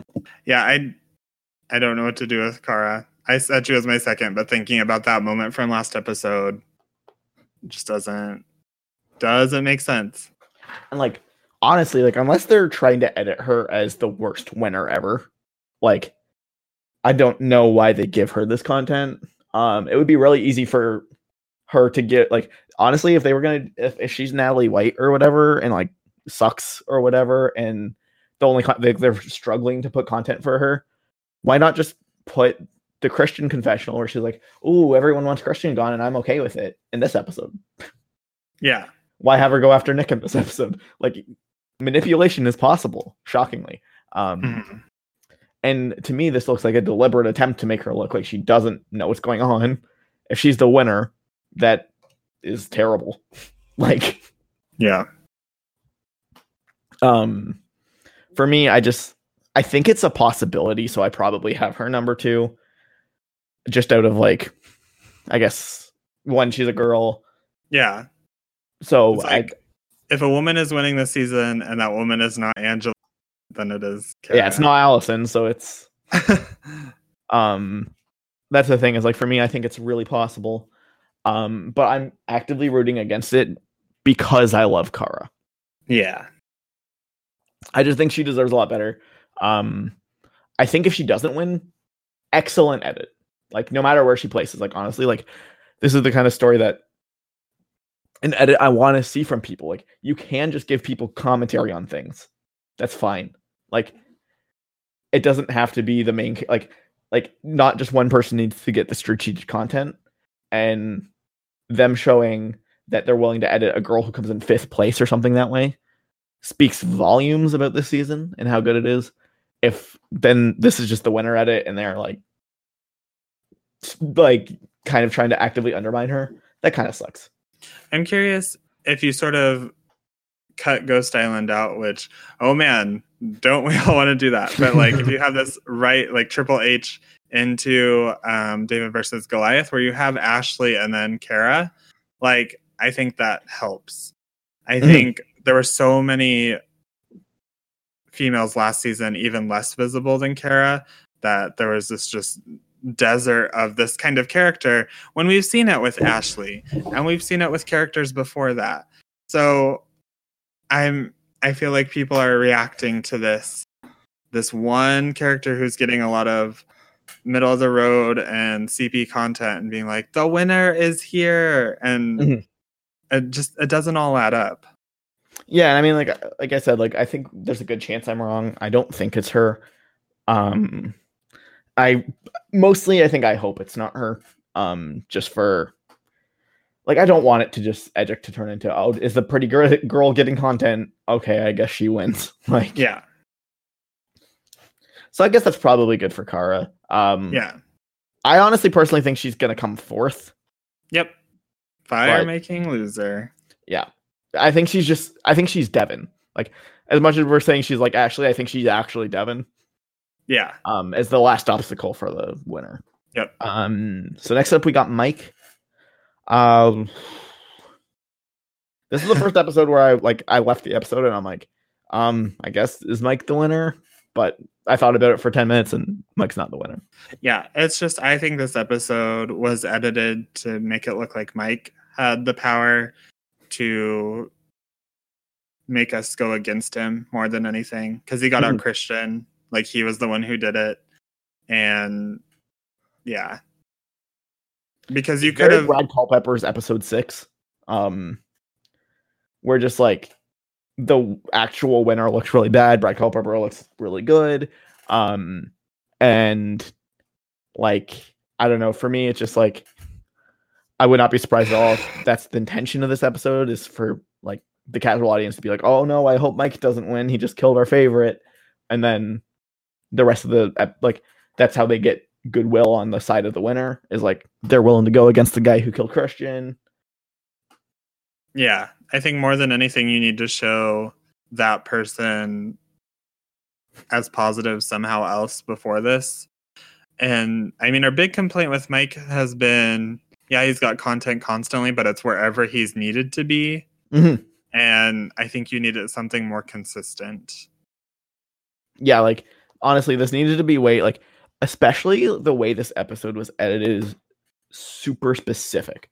Christian is quiet in this episode. Yeah. This isn't glowing, ridiculous, positive Christian. This isn't strategic mastermind Christian. This is a sad guy who just survived and has no allies and no friends. He You know, felt like- very, very out of it, like the whole episode. Yeah, he was like, like Mike. Effectively, the way this was shown was like kicked a dying horse, and then was Yeah. like, "I'm the greatest." Is basically the way it was like, "I'm so great for being able to kill this super obvious boot." If this was Mike's big move that wins him the game, that I think Christian might have been edited a bit more formidable. Mm, I mean, he had such a big edit. I guess if the season, which I don't want this season to hinge on this, but if it's just Christian is a big character, who's going to get him out? Mike did. He's the winner. Like, that's not a great story, but I guess it's there. Yeah, But Mike really. but Angelina wanted it first. Mike didn't get him out. It mm-hmm. was Mike didn't vote for Christian. I mean, I don't know. I was definitely tricked too. I was like, well, I can't say I wasn't like not sure I wasn't tricked. I don't know, but I thought, wow, is this Mike winning? Is that what this episode was trying to tell us? And I don't think so. Yeah, I don't think so either. I, I think it's a possibility now, like just in the way that there's only so many choices and a lot of them feel wrong to me. Yeah. Um, and like, but his premiere is so bad. Like his premiere is real bad. especially given like where the season went from there like where not a lot of the goliath dynamics really matter necessarily and Mhm. he just looks sort of bad and then that even falls off before the swap he's like swiftly ahead of natalie and jeremy Yeah. and yeah I, I guess the one way you could edit it, you could say is like in a season about being underestimated and being the underdog. Maybe that first episode serves to position Mike as a pseudo David, like a sort of um metaphorical David in, from being an underdog, and then he's on the underdog of underdog tribes, and then um you know what I mean? Like I guess that makes sense, but I just I don't see it. yeah i think i have Especially my- that they've reminded us that he's a big Hollywood actor so many times. hmm I guess I have Mike third out of default, but like, eh. Yeah, like at some point it's like if I'm considering nine people, like six people in the final six, like what Yeah. is what am I even doing? What am I Um, doing? so I guess that's probably good for Mike. yep. That leaves us with Nick. What's happening with Nick? I think he's well. I thought he was a runner-up. He looks like a runner up, but I said this to you before we started filming. To me, this cast right now literally looks like, with the exception of Davie, f- five losing finalists. And I mean, one of them has to be the winner because Davie's not winning. Um, Yeah, I would say four losing finalists, one fire loser, and Yes. Davie. Yes, okay, I, I- I'll agree with that. But like, there can't be four losing finalists. Um, and I guess like Alison doesn't look super like a losing finalist. Like she could be a losing finalist, whatever. But like, still, even three losing finalists is too many. Uh, one of them's got to win. Um, Yeah. And that's the thing is like to me, I can see Nick getting roasted and then winning. Um, so like the season that I honestly had the hardest time um educating in my time doing this was Millennials versus Gen X, where I did not really ever consider Adam winning because I was like, he's too weirdly negative. He falls off at the wrong times. He's constantly shown as like not necessarily knowing what he's doing. Um, but he's got like a good overall story. Um, and that reminded me a lot of Nick. Um, in the feeling going into this, like the only other premiere or the only other um, finale where I've gone in being like, who the what the hell is happening? Was Millennials versus Gen X, where I was just going down like every possible rabbit hole. Like, is Jay winning? Is Bret winning? Like, is that somehow happening? Um, and I almost never considered Adam. Um, and the only time I've ever felt like that since or before was this one.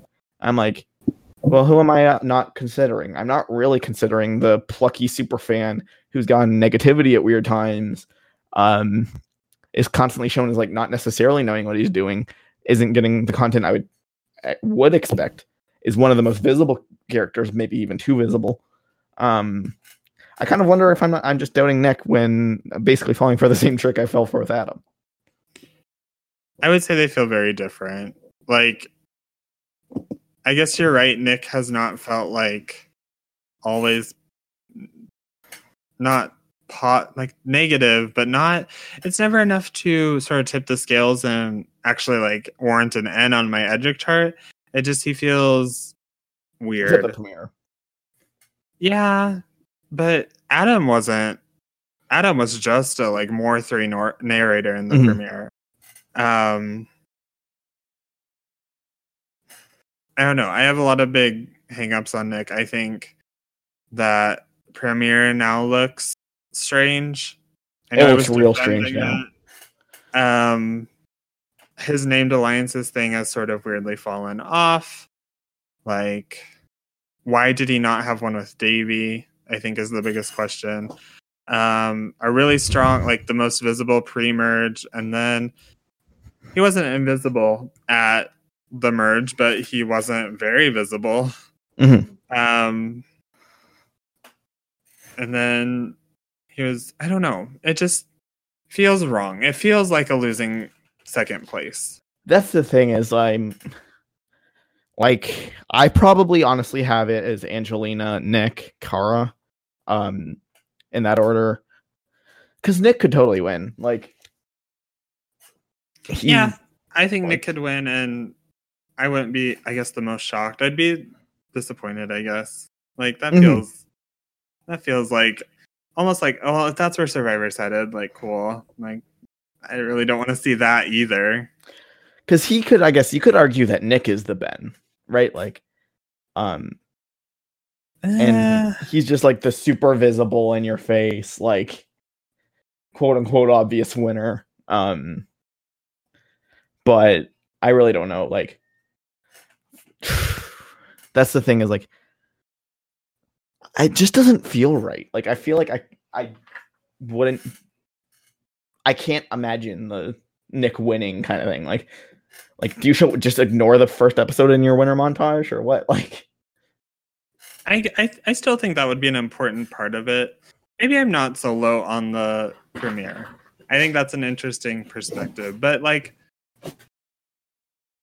I feel like there's more David tie-ins. One thing that I just thought of, like, sprung to my mind is we got this big thing about he was the, uh, he was the JT to Christian Stephen, and now like Christian's gone.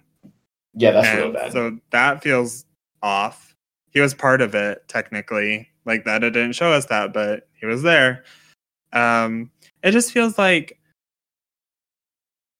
I don't know, I guess around episode 9, there's just a story that was being built up that felt like a really good Nick Winter story and then something about that double episode just sort of twisted all around. Like it felt like Nick Nick was going with Davie then, who wasn't in his story. Mhm. Um Davie and or Davie and Carl, and it felt off. And I Yeah, no, think I that's the biggest thing. What? I definitely agree with that. Like for me, the thing is, is that Nick ultimately feels like his story doesn't make sense. Like I feel like, but maybe he like he does have so many connections that's hard to be like. But like the Davie one's important, so I don't get why it wasn't developed. I don't know. Yeah. I don't know. I have Nick fifth. Okay, so that's the thing with Nick is just something feels not connected. Like, um, at the end of the day, I just, I guess the story of him almost being first boot and then reviving his game and being this power player does make sense. It's just like, I don't know if he can really like it feels like he can't win a jury vote um but i don't really know why um It feels like Chrissy. yeah It feels like Chrissy like should have been able to win that jury, but she couldn't. And she had Mhm. that like strong, well, like not strong, but like a premiere where she wasn't shown the best, but it fits in, and like big character throughout, but it just didn't add up in the end. I mean, the problem is we don't have a Ben anymore to like feed Mhm. off that. I mean, I guess another interesting wrinkle to Nick is I mean, I mentioned that Mike and Angelina have been put at odds. The only other person who's ever really been put at odds with Angelina is Nick. Um, in episode in Jacket and Eggs or whatever. Um, Jackets and Eggs. Nick says that well, if Angelina is willing to do this for a jacket, what's she willing to do for a million dollars? Um, and the Lyrsa boot is just Nick kind of digging into Angelina. Um, and now that we're looking at an end game comprised of Angelina, Mike, and Nick, are these the obstacles that Angelina has to topple to get to the end? Hmm. I Like, think these- Nick, Nick is an obstacle. I think Mike fits into her plans. Well, I just mean like I think this whole season's about being underestimated, and maybe this permi- this finale is going to be the story of the rock stars taking control and bringing Angelina their perspective, their thought goat to the end, and then losing to her. Hmm. I don't know. I definitely see the Jabeni 3 as a potential way. I just feel like Nick wins that. Like, I feel like Yeah. that's easier for Nick to win than anything else because Mike is an obvious, like, he's a rich celebrity, like, didn't do much in the game. And then you have Angelina almost sort of bounces off of that as, like, this, like, annoying, like, not very tactful Mhm. force. And then Nick has this really good story. And I think you know what the thing is with Nick that I think I just put my finger on. He's the only one who's never been underestimated and never had anything like that in his story. He wasn't underestimated in the premiere. That's not why he was getting booted. He bragged about being lazy and getting away with it.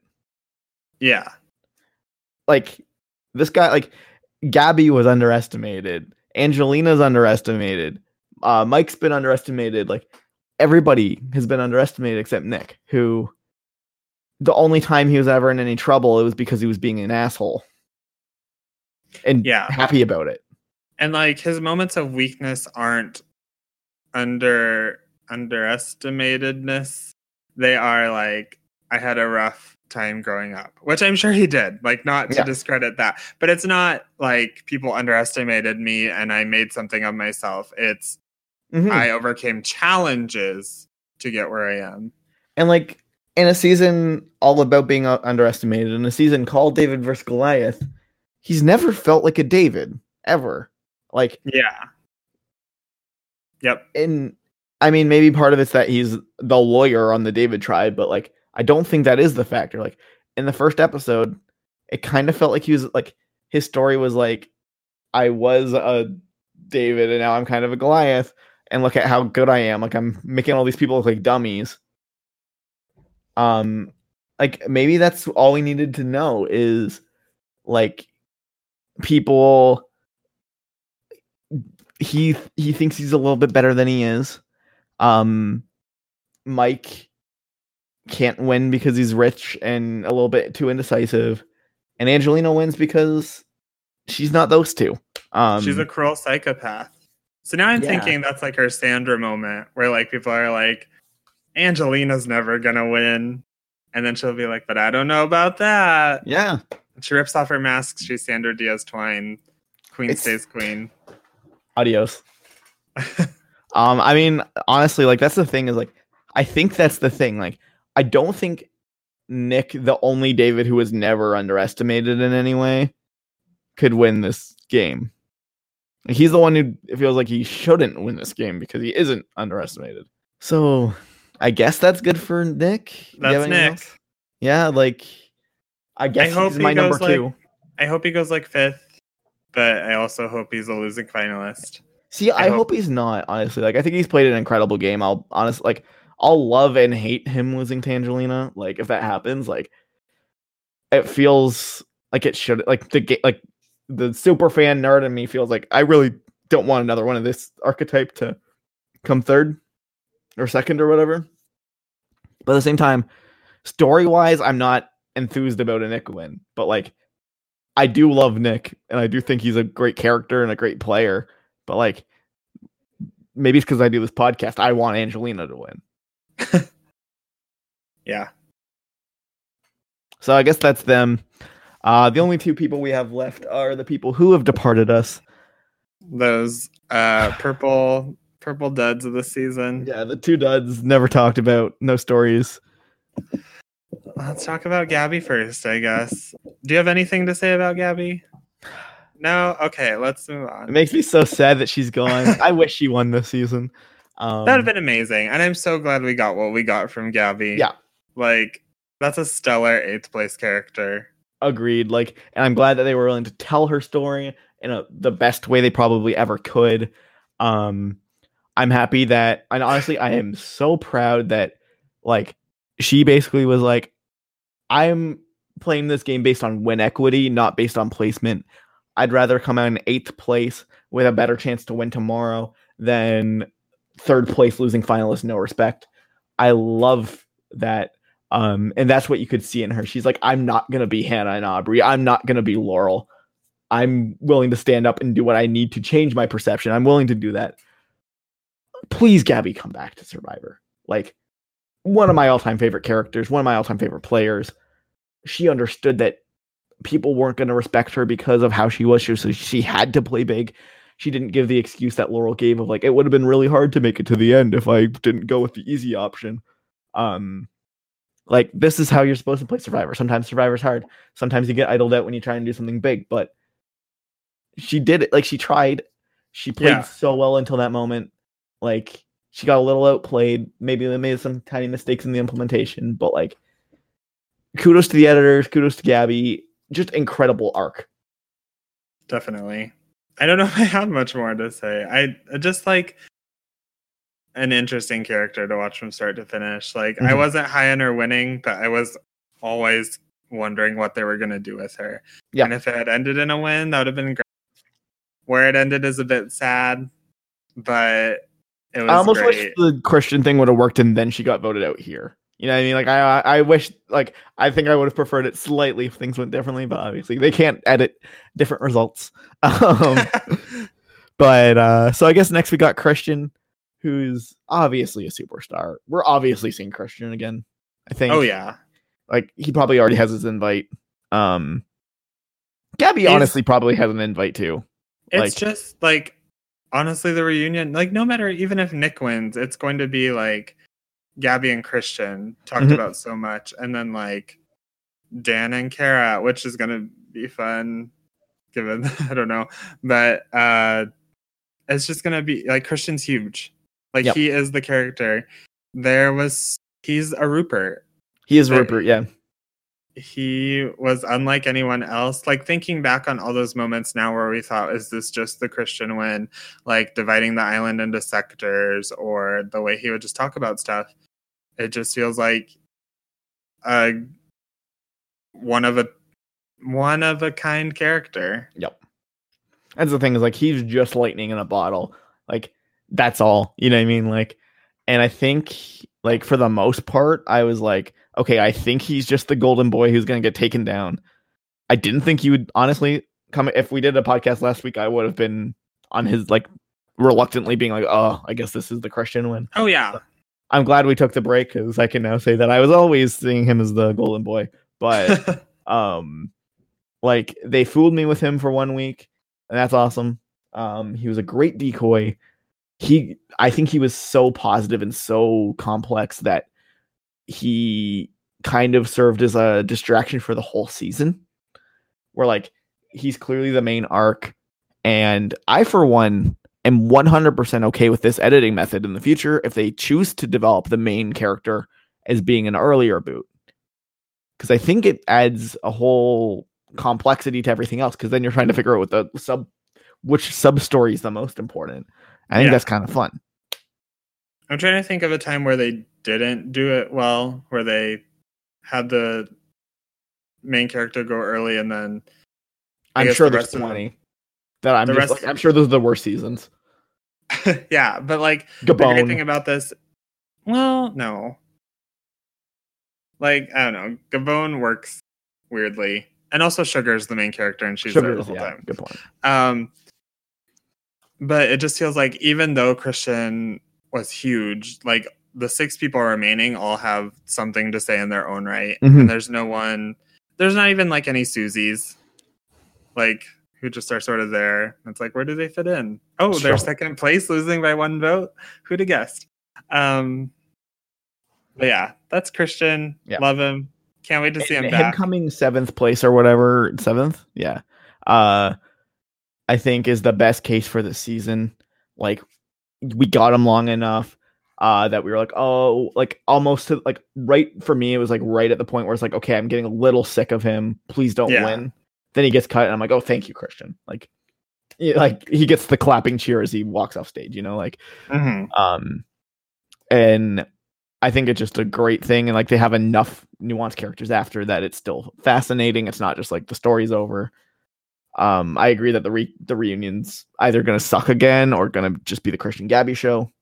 Um but i'm okay with that. Like it's i think these christian and gabby is probably top two survivor duos of all time.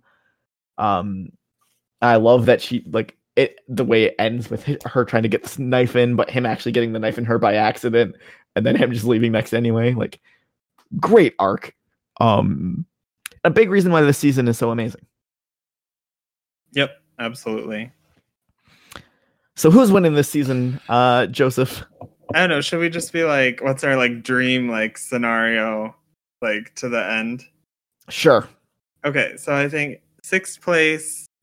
Um, I think you have Davie leaving. Mhm.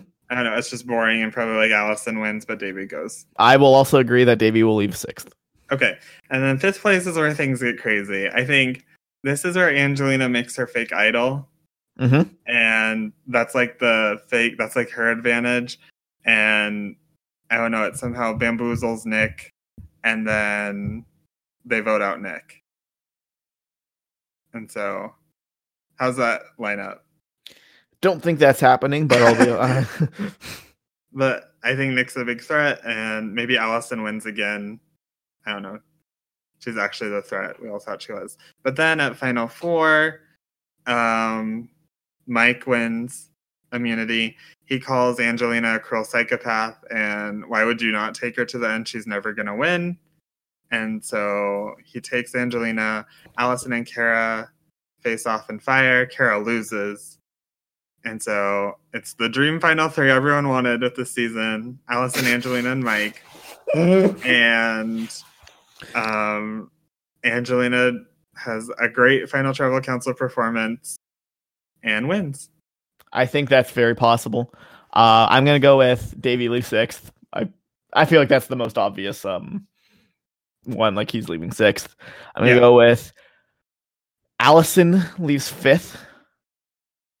Um, Nick and Kara do fire making. Nick beats Kara. So then we get Angelina, Mike, Nick. Uh, I'm I don't know who wins that final four. I guess in that case it would be um Mike brings Angelina again, but I guess I could also see Nick bringing Angelina and it being Mike and Kara. Um, and that leaves Angelina, Mike, Nick, and Angelina wins by one vote. Yeah. Maybe even the Rockstar split votes, and it's like a um, like what is this a jury ten? So Yeah, like four, maybe three, it's yeah four three three or something. Oh my gosh, that'd be amazing. I think that makes a lot of sense, especially with this Tracy Flick thing. Um, especially since I really don't like just from the way the season's edited, I feel like they're not happy with the winner. I can see them not being happy with Angelina. Um, Especially And- winning by a plurality. yeah, exactly. Like I think that could be explain a lot. Um, but then again, I guess retcon this a little bit. Maybe Kara Nick is the final for fire making.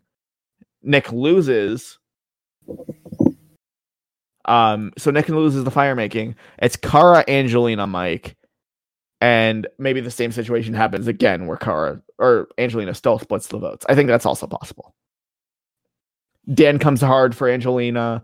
Um, you know what I mean? Like Gabby supports Angelina, maybe like that kind of thing. Like this Yeah. wild I don't know. something like that. Either way, I think I'm thinking that Mike and Angelina are in the end, and Angelina is winning by one vote and a dumb vote. You mean best vote ever? I mean, yeah, but like it's like um Survivor Like- goes out on a bang. like it's like a pity vote or something that swings it or something. Yeah. So I guess that's our show. Um our website is thewinnersedit.wordpress.com. Uh there's a contact form there if you got any questions, you want to roast us, you want to give us uh if you want to send us your predictions for before the finale so then we can read what people thought, I guess. Um that that might be fun. Uh or you can email us directly at thewinneredit at gmail.com. Uh our last episode for this season will be probably next week. Uh where we'll recount like why the winner won kind of thing and like the whole story of the season. Uh we share on Survivor, our Survivor, our Edgic. Um we're on all the major power podca- podcatchers. Uh, please review us on iTunes. We got show notes, uh, all that kind of stuff. Um, I'm sure we'll give next season a chance. Um, Yeah. Yeah, I was It- just kidding. it sounds terrible, uh, but I'm, but I'm interested to see what's happening. Like it's gonna be a whole new world.